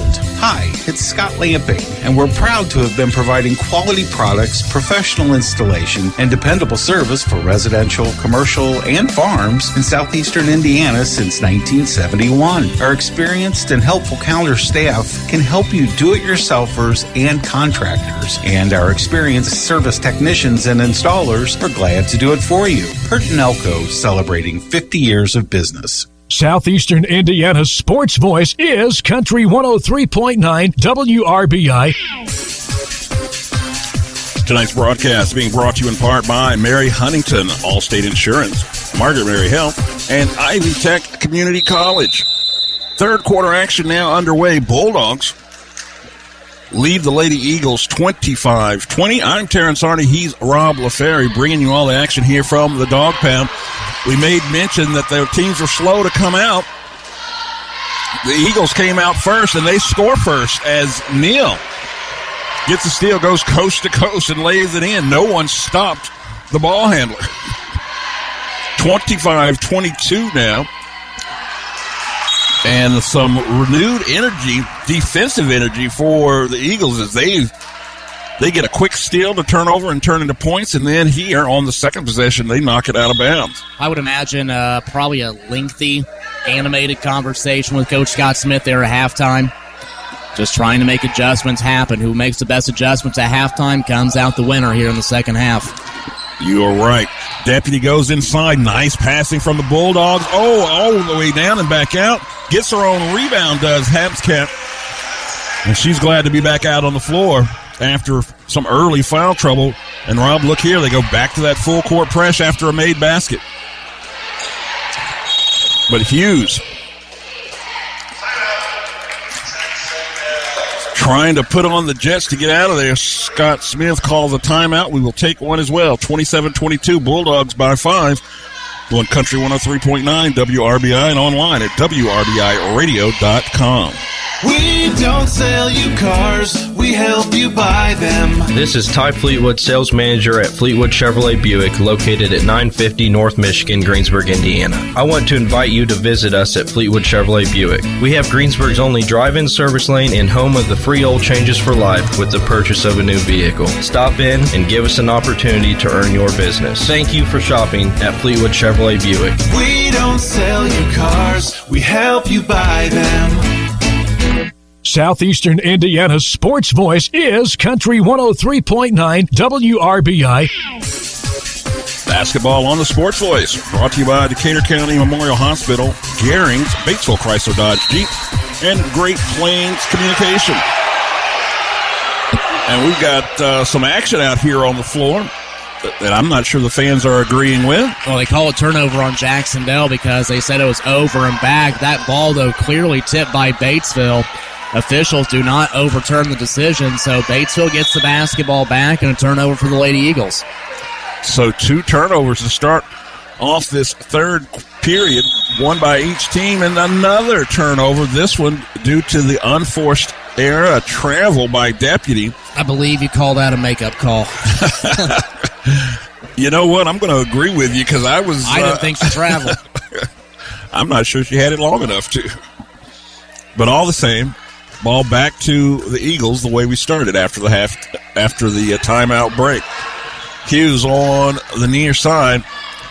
Oh, Neal. I mean, Neal calling for it. Olivia Neal on the other side of the, just jumping up and down, trying to get her attention as uh, Haskamp had walked away from her, kind of like she is now. Well, I like what Batesville's doing defensively. They're going to play a little 3 2 zone again. You put Haskamp and Peters down low. Long arms of Gazelle up top mm-hmm. on the top of that zone. It's a turnover, Jacksonville. Weiler throws this one looking for Deputy, but Deputy is only five eight, not six eight, and she would have needed to be every bit of seven feet to get that one. That was well over her head into the second row. One two two full court pressure by Batesville going to result in a foul. Worth noting, we're not even two minutes into the third quarter. Five combined turnovers for these two teams. I, no doubt hyped up on orange slices and Gatorade after halftime. And not to mention whatever these respective coaches told their team to get them Absolutely. into this game. And you, you're seeing it in terms of the energy that they're putting forth. Bad news for Batesville. Haskamp back out. Three fouls. Yeah, she has not been able to stay on the floor to really find any rhythm. When she's been out there, she helps out quite a bit. Oh yeah, she's formidable when she's on the floor. She's one of those players that she does not have to score to be effective. Right. Hughes. Also worth noting that was just now the third foul on Marley Obermeyer. Hughes going to hand off to Borgman. Borgman back to Hughes. Tries to get inside the zone and does. A baseline jumper coming. And that was Heiner, Heiner's. I think that's her first points. Yes. 27 24. And that was really sparked by Hughes' ability to get inside the zone. And another Eagles turnover. Fast break opportunity, just too far ahead. Borgman got out in front of her skis, so to speak. And lost the handle on that one. Bulldogs back the other way. Almost a travel that time. Quick pass down on the baseline, up and over, fighting for that rebound, and that's probably going to be. Well, I was anticipating a foul call. I was too. But instead, they call it out of bounds. Last touch by the Eagles. Really physical play there. Allison Peters and Reagan Hughes battling for that ball underneath. They throw it in up top, just kind of lob it up. And then a reach in foul called against the Bulldogs. Already five turnovers for Batesville and three team fouls already. That's going to be the second on Cora Deputy and a real smart timeout there for Batesville head coach Mitchell Taylor. You got to find a way to get this team calmed down. And we will take a timeout as well. 27 24 with five minutes left to go in the third. Bulldogs cling to the three point lead on Country 103.9 WRBI and online at WRBIRadio.com. Southeastern Indiana REMC is now offering high-speed fiber internet to its members. Choose from the basic, plus, or premium residential packages with speeds from 100 megabits per second to 1 gig. Prices range from $64.95 to $109.95 per month. And there are no data caps. Get the connectivity speed you need at a price you can afford. Visit seiremc.com or call 800-737-4111 to check your address eligibility and sign up for service today. SEI Fiber, connecting at the speed of light. Southeastern Indiana's sports voice is Country 103.9 WRBI. Girls basketball brought to you tonight by Ison's Family Pizza, Bruns Gutzwiller, George's Pharmacy, and Medical Equipment. Terrence Arney alongside Rob LaFerry here at the Dog Pound where the Bulldogs have a three-point lead here in the third, 27-24, 5.04 left in the third. And Rob, it's been anything but pretty after the halftime break. Yeah, pretty much. The big difference has been, uh, you know, Batesville had that five point lead. They're trying to hang on, but couple buckets made by Jacksonville. Batesville has had no chance to extend the margin out because five turnovers have plagued them. Jacksonville has scored four points off those turnovers. And then you add insult to injury when you look at the fouls trouble that uh, two of the Bulldog starters have find themselves in. Yeah, Marley Obermeyer's on the bench with three. Lydia Haskamp has three, and they've called another foul. This one on Allison Peters, and that's her second. So after that foul, it'll the Eagles will bring it in from not quite underneath the basket and a five second violation. I think that's the second of that kind. Yeah, Jacksonville's had two five seconds and one ten second. Five turnovers now in the quarter for Jacksonville. Combined 10 here in the third. 27 24. 2 1 2 trap back out for Jacksonville. Deputy going down in the corner. Sainer, she got hung up there. She had to get rid of it. Deputy brings it back out on a round and a foul. A reach in foul on Heiners, I believe. I think they're actually going to get Julia Meyer, maybe. Yep, it's going to be on Julia Meyer. That's Mm. going to be her second. Team's first. Non shooting. It'll be signed out for the Lady Dogs. They go right in the post. Oh, nice looking shot, but no good. But again, Peters gets her own rebound, puts it back up, good for two, and she was fouled, so she'll have an opportunity for the old fashioned three point play. 10 points in the paint now for Batesville. They've got a total of eight second chance points. Initially on the first shot, I liked what happened because Neal slid over mm-hmm. and helped out. But the bad thing was, after the shot, Neal was in no position to rebound, so Peters able to go in for the offensive rebound. She completes that three point play. 30 to 24 as Reagan Hughes brings it up, hands it off to Neal. We talked about a range. That three halfway down, back out. Peters with the rebound. Peters going to bring it up. Goes into the corner for Deputy. Deputy harass has to give it up. Oh, up and under for Gazelle, but she misses everything there. Rebound down to the Eagles. Hughes, excuse me. Meyer, rather, goes inside. Her shot no good. And maybe a f- first fast break opportunity that we've seen there. And Peters tried to a vigorous bounce pass to get it out on the wing, and it was kicked out of bounds by the Eagles. Coach Taylor going to gamble here. Obermeyer's going to be back in with those three fouls. There's still 3.54 left. Jacksonville's going to make substitutions. Savannah Steele is out there. Kelsey Borgman also checks back in. The thing that we won't be able to answer here in this game, but I just wonder what it looks like with Peters and Haskamp on the floor at the I would, same I time. would- I would agree. Bulldogs with the ball working around the arc. Peters on the far wing, going to dribble back center and hand off to Weiler. I think what Haskamp gives you, again, even though she doesn't score, it gives you an option underneath. Right now, it's all on Peters, but she connects again. She's had herself a game. She's now got 17. Nice baseline drive from Peters. Nobody came to get her. And she just stopped, popped, and dropped it in for two. On a nice move inside, up and under the bigs. Sophia Sullivan. Sullivan for two. 32 26. Bulldogs still in front, but the Eagles not letting them get away. Bulldogs barely get it across the timeline in time, harassing Weiler. Peters from the corner won't resist this one. Wide open three. Spins halfway down and out, Rob. and now the Eagles are off and running. Boy, that looked good. It took a spin on the other end. Jacksonville shot no good, but they get the offensive rebound, but then a steal. And Peters doing all the dirty work underneath both baskets. Another three ball from the near corner, and Rob, they're falling back into those first half tendencies of shooting threes that aren't going to go down. Long rebounds for the Eagles, and let's see if the Eagles can turn them into points. Good pass inside. Meyer gonna be fouled on the shot. And Myers will shoot two. Yeah, good quick find uh, there for Savannah Steele out on the right wing. And now Allison Peters Hmm. has three fouls for Batesville. Ill afford to have her go off the floor from an offensive perspective. Hughes, good on the first free throw and makes it 32 27, 228 in the third. And she's got one more shot coming as. That's actually Meyer. Uh, I, I apologize. Thank you. Myers has one more coming as Peters checks out. She drains them both. It's a four point ball game. Going to say, if I'm Jacksonville right now, I am cranking up the pressure. By the way, Haskamp, who has three fouls, came in for Peters. The aforementioned Haskamp has it. Able to pass over that trap. Goes down in the corner. Obermeyer.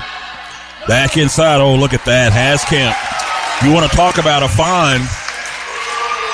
A nice pass there finds Haskamp on the block. Nobody there to defend her, and she lays it in. And they get tied up on the floor. Does Hughes and Obermeyer and the arrow favors the home team. Actually, it's going to be a foul against Jacksonville. Oh, wow. That's going to be against Reagan Hughes, her first. Team's third. Yeah, last possession for Batesville. They were able to get it across. Now, they've got to get this in Gazelle's hands. No offense to Emma Weiler, but against that athleticism up top for Jacksonville, it's really hard for 5-3 to see over. Oh, And my goodness. Gazelle does a great job after making the pass and making the basket cut. Nice cut by Gazelle, and she was able to reap the dividends and get that ball inside. Back the other way, Jac-Cen-Del trying to go with the reverse layup with Sullivan, and Sullivan gonna they're gonna say foul. That one's gonna go on deputy as well. And that should be, yep, Deputy's third. So now it's Deputy, Peters, Haskamp, Obermeyer. And if you're Coach Mitchell Taylor, the clock can't tick fast enough because if this game goes any longer, you're going to run out of players. Well, as long as you can't, as long as you don't foul here in the final 131, it's a little bit more comfortable going out in the fourth quarter with someone with three fouls. Mm-hmm. But at the same time, yes, you still have to be pretty cautious. Sullivan missed the first free throw. She's got another one coming. Drains that one. It's going to make it a 36 29 ball game with a minute 31 left. And it has been the nip and tuck affair that we thought it would be.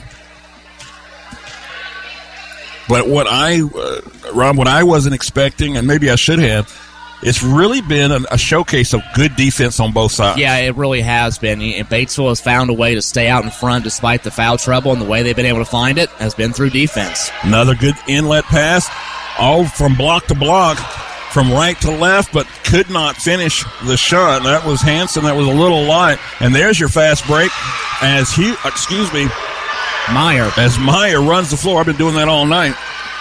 Meyer, the benefit of just a pinpoint bounce pass, caught her in stride, and she laid it in. 36 31, under a minute now in the third. A steal, a stolen steal, back the other way. Bulldogs had it, Eagles stole it, and the Bulldogs stole it back. 36 seconds left. I'm not sure they're aware of the clock. They put up a shot, no good. A three. Chasing it down is Weiler. Weiler able to save it, and now Coach Taylor gets their attention and is like, hang on. Dogs trying to hold for the final shot, and another turnover. 16 seconds left. Eagles down the floor. Hughes from the far wing got him. All three of those, count them for Hughes. And that's the way you close out a quarter. Six seconds left. Weiler has it stolen. She's going to get it off in time. She does. no good, but a good heads up play by Borgman. This game almost was going to be tied up going into the final frame. Instead, Bulldogs cling to a two point lead. It's 36 34. Bulldogs on top. We've got one more quarter to go on Country 103.9 WRBI and online at WRBIRadio.com. Welcome to a place where everyone deserves to be better protected, where technology has your back, where you can have better protection and keep more money in your pocket, where you can have protection for your car, your home, your phone, and even your digital identity. You're in good hands with Allstate. Contact Batesville agent Mary Huntington today. Local Batesville agent Mary Huntington is ready to help you. Allstate and affiliates offer products and services subject to availability, terms, and conditions. Southeastern Indiana's sports voice is Country 103.9 WRBI. Girls basketball on the Sports Voice, brought to you in part by Hurt and Elko, Fleetwood Chevrolet Buick, SEI Fiber from Southeastern Indiana, REMC. We've made it to the final frame. Bulldogs with a two point lead, 36 34. But that was a back and forth affair there in the third, Rob. And the Eagles able to do what they needed to do to get this down to a one possession game. Yep, they made the run after being down by two possessions, but it's been a game of runs. We said in the pregame we thought it had a chance to be. Now, who's going to finish out with the better run here in the fourth? Borgman, who almost tied this thing up in the waning seconds of the third. She brings it across the timeline, finds Hughes. Hughes goes right to the rack, being extremely offensive minded. A scrum on the floor for a loose ball. And it's going to be a jump ball with the arrow favoring the Bulldogs.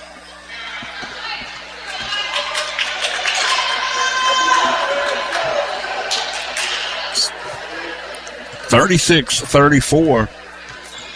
Eagles trailed most of this game. They've had a brief lead on two occasions, both in the first half. Bulldogs get it across the timeline. Balls with Peters. Peters goes inside, finds Haskamp. And that was my point earlier about those two being on the floor at the same time. They can do some special things together. You put attention on Peters, it leaves Haskamp wide open. She's got six points in the second half despite the foul trouble. And they both come together to block Meyer. And a good friendly bounce on that shot. Hits the iron hard, goes straight up and then straight through the net. 38 37. She's even on the road and gets that friendly bounce. that doesn't happen too often. Nice pass inside, but not looking for a shot. They send it outside. Deputy for three. No good. Oh, uh, Olivia Neal comes down with it. Hands it off to Reagan Hughes, and Hughes with her heels inside the center circle on the big block B in the center of the floor. Surveys the defense, hands it off to Meyer. Meyer being shadowed rather tightly by Peters. Going to send it back to Borgman. Borgman makes a move to her right. Hughes is there to relieve. Hughes now down the lane, kicks it out. And a foul's going to be called. Guard from the weak side has to come down off that zone and dig off and help out on the drive. Instead, foul on Sophie Gazelle, her first team seventh. Jacksonville down by one is in the bonus for the rest of the game. And that's a recipe to steal one. Hughes good on the first free throw. That ties the game at 38. She's got another shot coming. Especially considering Jacksonville shot free throws very well tonight. They have only missed three. Mm. A mark of a well coached team, and the commentator's curse causes Always. Hughes to miss her second free throw, so he's remained tied at 38. Bulldogs, Weiler getting some attention. They go right inside to Peters. Peters puts it on the floor, circles the defender, and able to lay that one in with the right hand. A nice move there by Allison Peters. How many she got on the night? She take a look at her uh, 19. 19 big points, none bigger than those two. Uh, three ball from the corner, and again halfway down and back out. We've seen that on both rims. Neal felt like she had that one. Foul's going to go against Gazelle. That'll be her second. Another one and one opportunity here. Obermeyer back in for Batesville. And as you mentioned, the Lady Eagles shooting the rest of the way with 545. Two free throws away from double bonus the rest of the way. Meyer stands in. She gets the first one to go. She's got 15 tonight now. And of the 15, six have been from free throws. Yeah, that's that. When this is all said and done, that may be the story. Drains the second one, and we're all tied at 40. The third time, excuse me, the fourth time this game has been tied tonight. Bulldogs with Weiler, find deputy, deputy goes around Borgman, sends it out to Peters. Peters wants none of that three. They continue to try to work it around inside. A lot of hands waving, saying, "Give it to me." Peters from the base, from the free throw nice line, dump, dumps it inside, and Haskins. I didn't think we were going to be able to see it tonight. I was wrong. That's what happens when you can have Peters and Haskamp on the floor. That high-low passing that those two can do. And then Jacksonville on the other end turns it over. No, a great job with the high-low. You got Peters who flashes at the high post, Mm-hmm. and then sliding over on that same side. Peters who makes the dump off, and Jacksonville wants to call a timeout. It is a full. We'll take a timeout as well. 42-40 Bulldogs by two here on the Sports Voice Country 103.9 WRBI and on your smartphone using the free TuneIn app. Search WRBI. You took the first step and quit smoking. Now it's time to take the second step, scheduling your lung cancer screening. Margaret Mary Health offers a lung cancer screening, which includes a low dose CT scan. Though typically covered by insurance, Margaret Mary also offers a discounted rate for those whose insurance does not cover it. For more information, visit us online at mmhealth.org. That's mmhealth.org. Ivy Tech Community College has your game plan for a winning future. From short term certificates to associate degrees, Ivy Tech offers more than 30 programs in high wage, high demand careers, including advanced manufacturing, business, healthcare, and information technology. Flexible class options, frozen tuition, career coaching, and employer connections are all offered at the Lawrenceburg and Batesville locations. For more information, email r11express at ivytech.edu. Southeastern Indiana's sports voice is Country 103.9 WRBI. Girls basketball brought to you in part by Mary Huntington Allstate Insurance, Margaret Health, Ivy Tech Community College. Fourth quarter action here at the Dog Pound.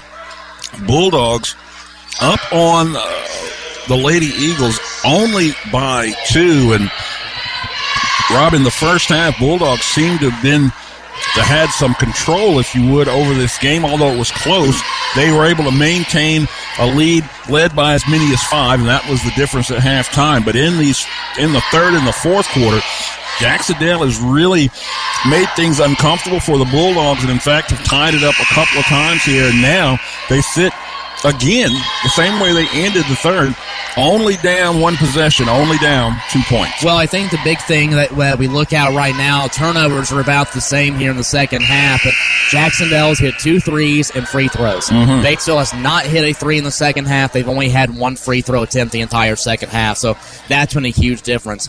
Good timeout for Coach Taylor. Batesville's in a spot right now. You're up two. It's almost the midway mark of the second of this fourth quarter. You're trying to work the ball around. Jacksonville's defense is not going to let you do that. So you have to find some way to get that ball down low quick, like they did right there with Haskamp. Haskamp has it. Got to give it up though. She drew a crowd underneath. It goes back up top to Gazelle. Gazelle now kicks it inside, tipped back to Gazelle, and that's almost like they're daring Gazelle to shoot from the uh, straightaway three. I would just keep feeding. You've got Haskamp on the right block. You've got Peters on the left block. Just keep trying to get that entry in there and then kick out. You're taking time off right now. This is doing you no harm whatsoever. That's a good point. And they uh, do seem content working that ball from side to side. And now as Haskamp came up. Excuse me, Peters rather came up from her post position. Not a good shot. Cleared out a little bit of room, but as you mentioned, not a good shot, and the rebound goes down to the Eagles. And the Eagles, on the other hand, they get a beautiful point blank shot, but will not go. Rebound, Bulldogs, 342 now. Score remains the same, 42 40. Weiler from the right side to Deputy here on the left wing. Deputy again. Jacksonville, I don't know if they're getting tired or not, but they have really backed off on that pressure up top of the zone. But Hughes able to get two hands on the ball and then a foul, reach in foul called against Gazelle. That's her fourth? That's her third. Third, excuse me. Teams nine, so final one and one attempts for Batesville. I, I think what Gazelle was trying to do was trying to get the, the tie up. Yes. Because it'd be Batesville basketball, but she came from behind, so Exactly. it's going to be a reach in every time. Exactly. So going to the line for the Eagles, Reagan Hughes with her team down to 42 40. Reagan's first shot is good. She's got one more coming. And as you mentioned, this is the last free throw that they have to earn. It's two shots from here on out. Reagan makes good on both. This ball game is tied once again, Rob. Talk about it here in a second, but a very interesting note for Jackson Jacksonville. Batesville breaks the pressure. They just need to go back inside again, try and drive. You do not need a three point shot. Deputy trying to avoid the trap, and they get her to they get her to take steps.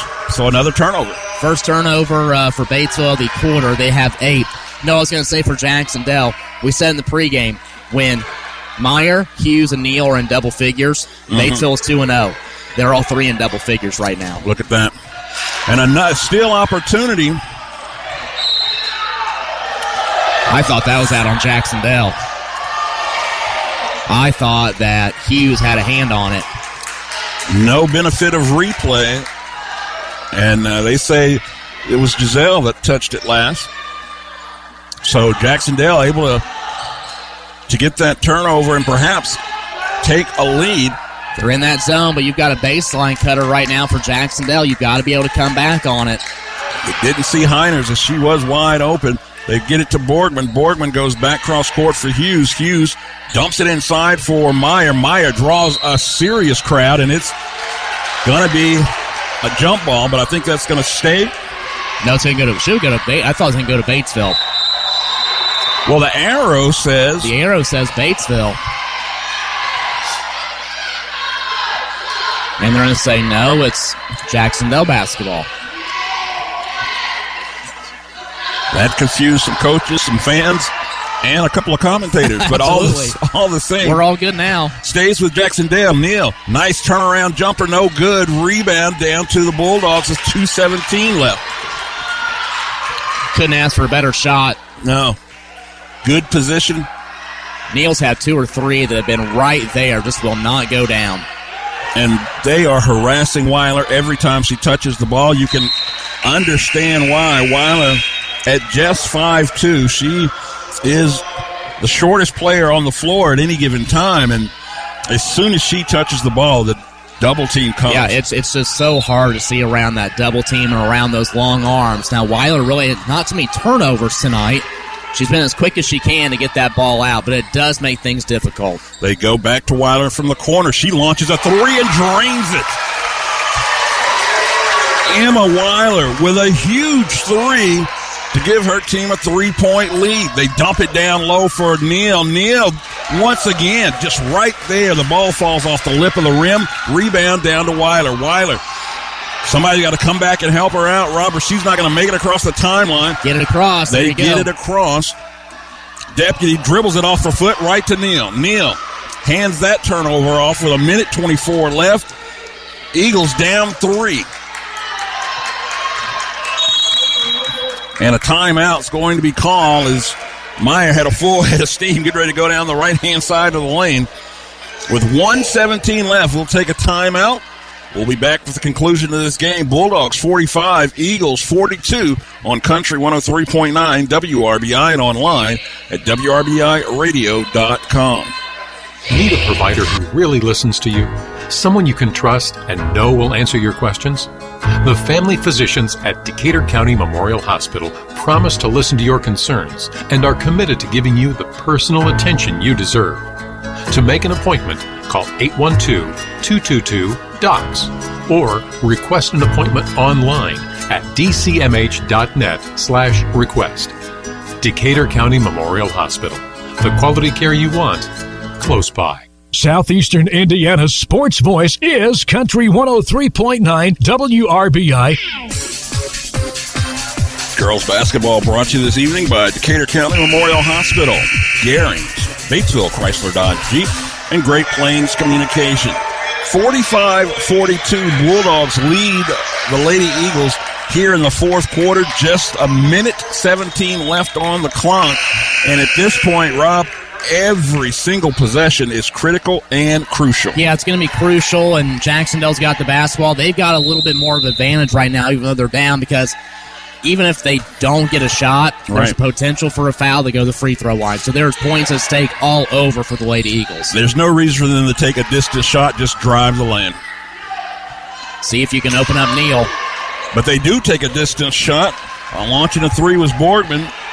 That one off the side of the backboard. And again, they're picking on Weiler. They're not going to get it across the line this time. And oh, baby, with a second to go, Weiler crosses the timeline. And then we got a foul as Peters was setting up for a baseline drive. Well, not a bad foul. That's only the second on Olivia Neal, but Jackson Jacksonville is down three with 48 seconds left. This is their disadvantage. They still got two fouls to get before you're even putting Batesville on the free throw line. 45 42. They get it inbound cleanly. You've got a foul. Batesville's content. Well, they'll take time off. You're right. 41 seconds now. Yeah, they don't have to shoot it, do they? They can go and just weave this back and forth. Peters up top. Got a foul.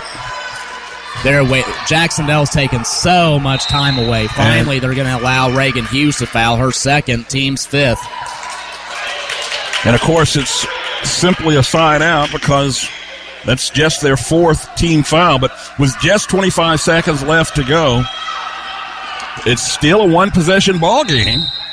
Now you foul again. This one be on Heiners. That'll be her first. And still two more team fouls. Just one more. One more, excuse me. Now you put Marley Obermeyer back in. You take out Click Cora Deputy. Now you find it in the hands of a free throw shooter. Weiler's coming off the screen. Nice oh, find yes, underneath. definitely was. And they go to Peters. Peters, though, misses the bunny, but she was fouled and will shoot two with just under 20 seconds to go. She's made three free throws tonight. She's got 19 points. Foul goes against Meyer. That's her third. And I believe they've run that action for her earlier in the game. I seem Yes. like I remember that same play that got Peters freed up underneath the basket. She's good on the first free throw.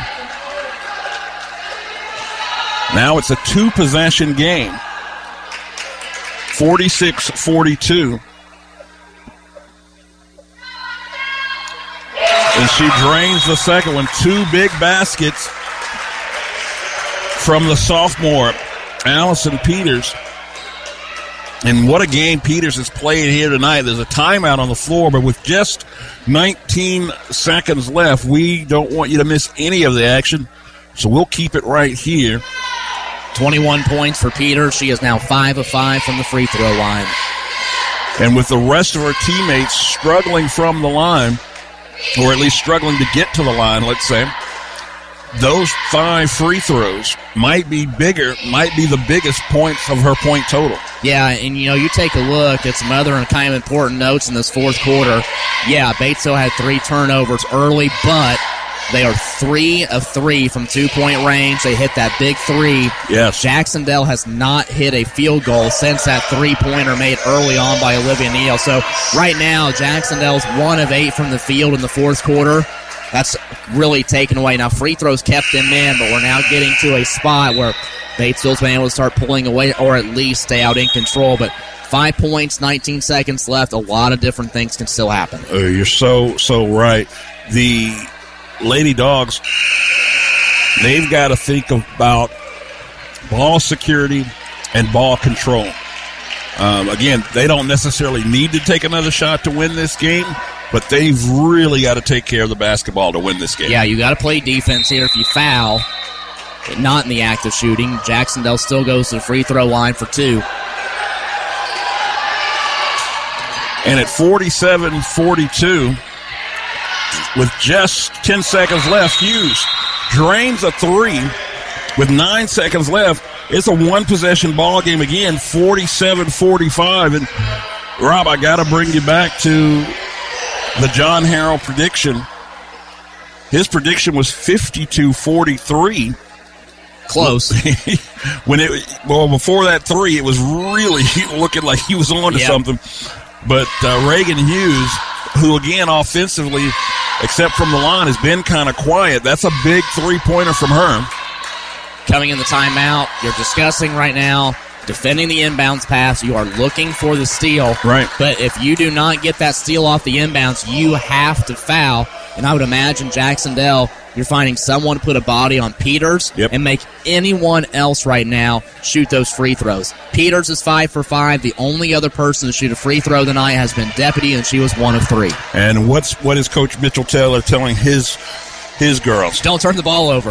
You're, the goal, the goal right now is to get that inbounds pass in and, and give yourself a chance at the free throw line to knock down at least one Yes. and make this a three point game. Because if you get fouled, it's a one and one. Yes. And they've actually added a second back on the clock, so we're at ten seconds and not nine. So bringing Gazelle with the inbound pass. Of course, she can move along the baseline. It goes out of bounds as Meyer jumped in there. And for a brief moment, this crowd thought that was going to go out of bounds on Batesville, but no, it's going to stay with Batesville. So what they're doing is they're setting a double screen. They're allowing Peters to go off the X with Haskamp. Haskamp going one way, Peters going the, e- the next, and now They Batesville throw it turns away. it over. They throw it away. Looked like they were trying to get that one out into space, perhaps for Weiler to run underneath and get it. And no time off the clock. It was either that or they were looking for that bounce pass up ahead to Obermeyer. Mm-hmm. But I mean that that's just not a pass you want to throw. I've thought two times now they've had Peters off that cross, but have not given her the basketball. So the Eagles, just what they wanted. Down two with the ball and 8.3 seconds and another timeout because, again, you can't afford to make a mistake here. The Bulldogs just did that with that unforced turnover, and it looked like it took forever for that ball to go out of bounds as it was slowly dribbling down the sideline. Jacksonville, if you're them in the timeout, you've got options. You get the inbounds pass in. Mm-hmm. For me, you're looking at Olivia Neal underneath off the inbounds. If not, you go outside and see if you can find Hughes or Meyer. Those who have that ability to drive. You've got eight seconds left. If you want to get out and set up a final play, go for it. But I think that they're going to look for the quick pass underneath. If not, you go out and then try and maybe even force a foul because you get fouled, two free throws, well, two made ones tie it up. So I think Jacksonville's in a good spot to, to try a couple different things out. If I know Scott Smith well enough, you're looking for that easy bucket underneath off the inbound. Well, if I'm Mitchell Taylor, I'm putting either Peters or Haskamp on the inbound pass. I got to get my girth, my height on the inbound pass to make that as difficult as possible. And then, unfortunately, you've got the tough task of choosing do I cover Neal or do I cover Hughes? Heck, or Meyer. so you, They're not going to guard the inbound. They're going to play straight up 2 3 zone here on the inbound and deny a person to come underneath. they get it to Hughes. Hughes launches a three for the game off the rim and a foul. And a foul is called with 4.1 seconds.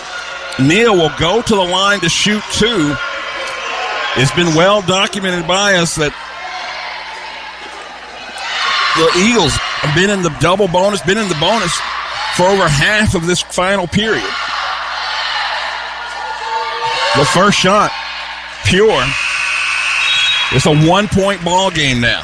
4.1 seconds on the clock. Coach Taylor telling his ladies to box out for this rebound.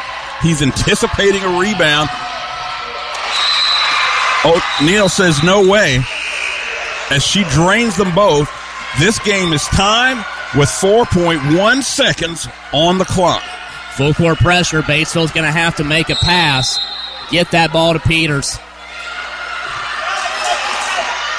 She throws it long, and it gets to Peters. Peters plays it up. And fouled. And she's fouled. Oh my goodness, 0.2 seconds. And a collective sigh as everybody was holding their breath as Peters turns and goes baseline. Fouls on Kelsey Borgman. And that was an outstanding leap. Yes. Peters almost like a wide receiver on the Hail Mary. Saw she had plenty of time to dribble. Batesville's got the lead. With 0.2 seconds, Peters drains the first free throw. She's got another for good measure.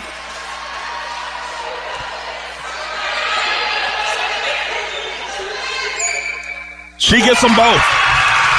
Peters perfect from the line tonight. Shot is up, off the backboard, double zeros, and the Lady Dogs hold on for a two point victory here at home. They even out their record to three and three. Meanwhile, the Eagles, who played valiantly in the second half in particular, they did. That's probably the best game early on this season that I have been able to see. Outstanding effort. Not a lot you can say badly about defense. Both teams fought through adversity as the night went along. The ball just bounced the way it did. Great full court throw. And you send your player up to the free throw line who had not missed a free throw all night. Yes. And Allison Peters gets the job done for you. Seven of seven from the free throw line. Dogs with the W. Scott Smith's team could not keep the winning streak going. They fall to two and four on the young season. Dogs at even 500, three and three. We send it back to the station. Come back to tie a bow on this one. We'll also hear from the Victor, uh, Victor, excuse me, the victorious head coach Mitchell Taylor in just a moment. You're listening to high school basketball on Country 103.9 WRBI and online at WRBIRadio.com. Nothing brings the family together like a home cooked meal. Let Whirlpool and Maytag appliances help you handle what the day brings. From smart cooking to dependable dishwashers, Garings has it all. With the largest selection of Whirlpool and Maytag appliances in the area, you're sure to find the perfect appliance for your cooking needs. Shop for the best appliances with the latest features at Garings today. Whirlpool and Garings, 316 North Main, Batesville. Batesville Chrysler Dodge Jeep is a proud sponsor of local athletics. I'm Michelle Galk, and at Batesville Chrysler, we value this community and the relationships we've built with our customers. As your hometown car dealer, we understand the importance of staying connected to the community. We commend all our student athletes and their hard work and dedication. That's why we're proud to sponsor local sports coverage so that fans can stay connected no matter where we are. Remember, you can buy a car anywhere, but when you buy at Batesville Chrysler Dodge Jeep, we can all work together to support the future of this great community. This is the post game show on 103.9 WRBI with a look at the final game stats and scores from area games. And welcome back, Hoop fans. Terrence Arney here alongside Rob LaFerry, and we've got a final for you at the Dog Pound. It's the Lady Dogs getting the victory in um, pure drama fashion 49 47 and down the stretch it got extremely interesting when it looked like the eagles were gonna steal one away with the bonus situation such that it was eagles able to draw a foul in the waning seconds they put Neal on the free throw line. She drains both of her free throws. That ties the ball game with about 4.1 seconds left on the clock. Bulldogs got to inbound this pass and the defense from the Eagles had been so tough in that second half. They double seemed like each and everybody, but somehow, some way, a football pass down uh, the half, pass half court. Peters goes up, skies off the ladder to get this one down, puts it on the floor, drives to the basket. Looked like she was going to end it right there. That ball falls off the lip of the rim, but she was fouled on the play, and she goes to the line for two. Hadn't missed a free throw all night. It would be no different to close out the game. She drains both of them, and the Bulldogs get the victory. Joining us now in the booth, the victorious head coach for the Lady Bulldogs, Coach Mitchell Taylor. Coach Taylor, wow, that was an incredible finish to a ball game. Yeah, uh, I already had fans asking my way up here what my blood pressure felt like. Um, it was a great game, though. I mean, credit to Scott Smith and their team, the things they do, the way he prepares them. Uh, there's a reason he's been coaching this long, Mm-hmm. and I mean, those girls have gotten better since last weekend. That, um, it's a really solid team, and I know their trajectory is only begun be going up through the rest of the year. So I just want to give kudos to them for their preparation, how hard they played. Um, they didn't back down for a second. We had a couple times we extended our lead to six or seven points, and they got themselves right back in it. But I mean, it was a two or three possession ball game the whole time, and I thought both teams battled out really well. We just made one more play at the end. That was really it. You go into uh, the halftime break with a five point lead. Third quarter looks like t- things really tightened up defensively, uh, particularly from um, the Eagles. And then after three, going into uh, the fourth quarter, it was only a two point ball game. What was your message to your club at that point when you saw that lead somewhat evaporate and it was just a two point game going into the final frame? Yeah, I, I was a little upset with them. We had a really poor close to the third quarter. Uh, they could see the look on my face and just know that they've got to play better here in the fourth. Um, I just want to say, as, as far as my message, it was we have eight minutes left and we're up two, right? I mean, if we just play our best eight minutes of the game, we're going to be able to find a way to win. Um, I don't know if it was our best eight, but we found a way in the end. Um, we, we made some mistakes throughout the game, but we were able to recover in different ways. Girls did knock it down on each other. And ultimately, I thought, you know, we have some resilience, and they've shown me that. We had our Union County game this earlier earlier this year. We got down 19 to three. We came back and won that game. This team has a lot of resilience. They want to win, and um, they pick each other up when they get down. So I think that's a, a real, just as far as what they do for each other Right. and wanting to play for each other. Um, it's one of the more um, friendlier groups I've been around. They, they really want what's best for each other, and I think that's really what's gotten us on this trajectory to start, you know, winning some close games, um, picking each other up when things things don't go our way. Allison Peters, just a sophomore, 23 points on the night. She closes the game out at the free throw line, was perfect from the charity stripe. Talk about how huge she was for you tonight. Allie's a huge. I mean, you can see, you can watch one game and know already. Allie's a huge piece for us. I mean, she really makes things easy for us on the offensive end. If she can get touches in the high or low post, um, she's really good at working with her back to the basket and, and finding angles to get shots up. Um, and she's working on her finishing, and it's, it's gotten better as the year's gone on. Um, I, I felt like our first game of the year, we, we really just let one go because we couldn't finish anything around the rim. Mhm. Um, and it's something we've worked on in practice since then, and it, it shows in our in our performance. So kudos to Allie for working hard in practice because it's really easy to just watch a team on Friday nights and say, "Oh, they're playing hard," but I mean, this team works hard all the time, um, and, and it shows on, on these Friday Saturday nights. Coach, I want to ask you about your de- or playing against Jacksonville's defense. They mix it up. They, they apply the pressure. That two three zone they have, where they come out and extend, they extend out quite a ways. And you guys did the same tonight. As important as Allie is, how more, much more, even about as important was it to get Haskamp back in the ball game? So you got those two bigs down there. So when you are able to get across half court and play that zone offense, it gives you options down there, and it really makes it a lot easier for you guys. I thought that was a big key to the fourth quarter. Oh, I mean, you're right on it. I mean, you watch this team tonight, and, and, the, and the three the three players that really work well together in the high low post areas: Lydia Haskamp, Allie Peters, Sophie Gazelle. Right. Those three know how to play with each other. They also know how to cut to the open spots, give each other space in the post, have the correct spacing as far as okay, I can pass over the top, I can take a dribble, bounce pass into the post. Um, I want to say something about Lydia. She came in and did some really good things. They, they run that two three. It's a little like two three zone trap where they really extend Yeah. it. Mhm. And we put three up top, and we just tried to reverse the ball, get it up the sideline, and look to get to the middle. And multiple times, Lydia flashes flashes on the sideline, gets the ball to the middle. She's a huge piece for us. Um, I on, the, on your defensive end, kind of the same thing in terms of extension, but I thought you guys did really well tonight, especially in that second quarter when you got up. You know, you made Jacksonville uncomfortable and you were able to extend your defense out. It felt like they really tried to speed up to try and get through, and that bodes for turnovers for them. Oh yeah, we have a lot of length. I mean, it makes things easy for us to try different zones and really just get in the passing lanes and make teams uncomfortable. Um, and I, I, think that starts with players like Sophie Gazelle, but also Cora Deputy Emma, Emma Weiler, who, you know, they're not the biggest players out there, but they absolutely play their butts off for us, and they hustle around, and they actually rebound really well for guards. Um, so it's really interesting what we can do with our personnel because of how long we are. Mm-hmm. Um, and I think like our one-two-two zone um, works really well um, because we can put multiple people up top at different times, give them breaks, and still keep our length Right. where we want it.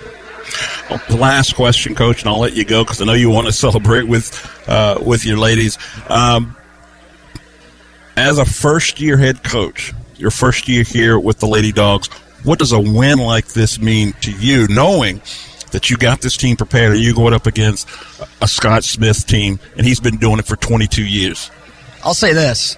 Scott's done. He did some things that completely threw me off tonight. Right. I'll say that. Right. I did not expect him to come out in that trap. I know they've done it in the past. He trusted his girls to, do it. I know they probably practiced it throughout the whole week, and they did it really well. Mm-hmm. Um, I thought my girls adjusted Yes. very nicely. We had some turnovers. We didn't let it get to us. We kept fighting back, fighting back, um, and we were able to. I know they tied it at some point, but we were. Mhm. They never took the lead back on us, which was which was really big in the fourth quarter. Um, but yeah, I mean, coaching against Scott, I don't know him that well, but I've heard great things about him. Right. Um, and my assistant Ben Seifert has known him for years, and, and just the good things he says about him, coaching against him. He knows what he's doing. Yeah. But I mean, he gets those girls prepared week in and week out, and, and if you have that on, on your on your bench, that's a huge difference for your team. No doubt. Well, Coach, thank you so much for being so gracious with your time. Uh, congratulations on the win, three and three on the season. Um, up next, looks like you guys have uh, North. Uh, I'm sorry, Yep, Connersville. Connersville. At next. Connersville and at Shelbyville. Afternoon game. And, We I'll got- and one thing I will say about your schedule coming up, because those are going to be two tough road games, and then you've got Lawrenceburg, Franklin County, Greensburg, East Central. There's no more easy games, I don't think. There hasn't been an easy game for you guys yet, but you have to like that with the resiliency that your girls put in the night, that prepares you for that kind of slate coming up. Oh, I mean, without a doubt. I mean, we've we're gonna have a tough schedule here in December, but all I ask of my girls, if we can have that effort night in, night out, we got to clean some things up, no Mhm. doubt. Mhm. But if we can have that effort, I know that our fans, fans of other teams, they're gonna like what they see from the Batesville Lady Bulldogs. I I mean, they play hard and they play for each other. It's pretty easy to root for, I think. Right. All right, Coach. Well, again, thanks so much for joining us here in the booth. Congratulations on the win. We'll see you at the next one. Thanks for having me, guys. Appreciate it. That was basketball head coach Mitchell Taylor getting a victory here at home over the Jac-Cen-Del Eagles. And Rob, it was an exciting game, especially down the stretch. What do the numbers tell us about this game? Well, the numbers, the way they play out, tells you that that was a close ball game. Sometimes uh, things don't match up on the scoreboard as they do on paper, and uh, but tonight uh, it certainly did. But taking a look at the individual numbers for this one, first for Jac-Cen-Del, there are three uh, big players in double figures tonight. Julia Meyer had 16 points. Reagan Hughes had 14, nine of them coming in the second half, and then 12 points out of Olivia Neal. She had seven there in the second half, including what she thought at one point were those two go-ahead free throws to give Jac-Cen-Del the win Mhm. before Batesville came down and Peters hit those two free throws. Team stats for Jac-Cen-Del uh, from the field, they were 12 of 31, just 7 of 23, though, from two point range for 30%, 5 of 8 from the three point line for 63%. However, worth noting, 18 of 22 from the free throw line for 82%. They had 18 turnovers tonight, did Jac-Cen-Del. Uh, you take a look at the rebounding numbers. They had 20 total for the night, 13 defensively, 7 on the offensive end. 7 points off of turnovers, 12 points in the paint, 8 second chance points. They had no second chance points. They are in the final two quarters. For Batesville, when you take a look at their individual numbers, it was all Allison Peters tonight, 23 points to lead all scores. She had 12 in the first half. She had 11 there in the second half. They had 10 points out of Lydia Haskamp, eight of them coming in the second half after she came back in with foul trouble. And then Sophie Gazelle had nine points, uh, seven of those coming in the first half. The rest of the scoring for Batesville, Marley Obermeyer had three. Emma Weiler had three. That was a big three pointer Weiler hit there in the fourth quarter. And then Cora Deputy hit one free throw back in quarter number two. Shooting wise, uh, opposite. It was Jac-Cen-Del who struggled from two point range, but Batesville struggled for succeeded rather from two point range. 16 of 27 from two point range for 59%, but just 3 of 16 from the three point line for 19%. You put it all together, and the Lady Dogs were 19 of 43. Free throw wise for Batesville, did not shoot as many as Jac-Cen-Del, but hit them when they needed them. They were 8 of 10 from the line for 80%. Just like the Lady Eagles, 18 turnovers for Batesville. They had 23 total rebounds, winning the rebounding battle tonight. 11 on the defensive end, 12 on the offensive end. Seven points off of turnovers, 22 points in the paint, 14 of those coming in the second half, and then nine second chance points tonight for Batesville. In terms of quarter scoring, Batesville, uh, Jacksonville were tied up at 12 after one. Batesville took a 25 20 lead at halftime and then just led by two after three, 36 to 34. Both teams scored 13 points in the final eight minutes. And on the scoreboard, it's a final Batesville 49, Jac-Cen-Del 47. What a game we witnessed here tonight. Two great ball clubs, young ball clubs at that. You know, I thought it was interesting. You know, the Jac-Cen-Del, they only have the one senior in Olivia Neal on the floor, the rest underclassmen.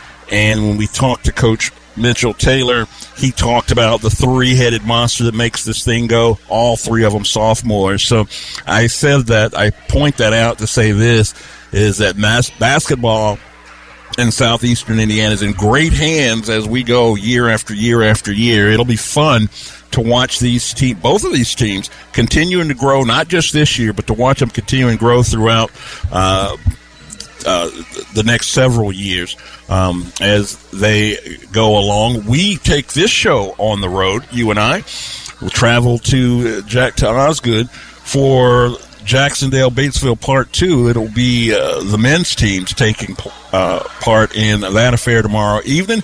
Check us out right here, same time. We should be on the air shortly after seven fifteen pregame tip off at about seven thirty. Want to thank our sponsors once again: Decatur County Memorial Hospital, Garings, Batesville Chrysler Dodge Jeep, Great Plains Communications, Ice and Family Pizza, Bronze Gutzwiller, George's Pharmacy and Medical Equipment, Hurt and Elko, Fleetwood Chevrolet Buick. SEI Fiber from Southeastern Indiana REMC, Mary Huntington Allstate Insurance, Margaret Mary Health, and Ivy Tech Community College. Again, just a great night of basketball here, and we look forward to doing it again tomorrow. Matter of fact, you know, a great day for sports, a great day for football as the Trojans crown state champions, and the Lady Bulldogs get a win here tonight. Tomorrow, we may find out that the Lawrenceburg Tigers also may be crowned uh, state champion, and we'll see if the if the men Bulldog team or will it be those Eagles flying high will get the win tomorrow night in Osgood. So from all of us here at WRBI, including my man Jeff back at the station producing another award-winning broadcast, we thank you so much, Jeff, for everything you do, and my partner in crime tonight, Robert. Excuse me, Rob LaFerre. Thank you so much for joining me. This is Terrence Arney saying thank you for listening and enjoy the rest of your sports week. You've been listening to the uh, sports voice of Southeastern Indiana, Country 103.9 WRBI, and online at WRBIRadio.com.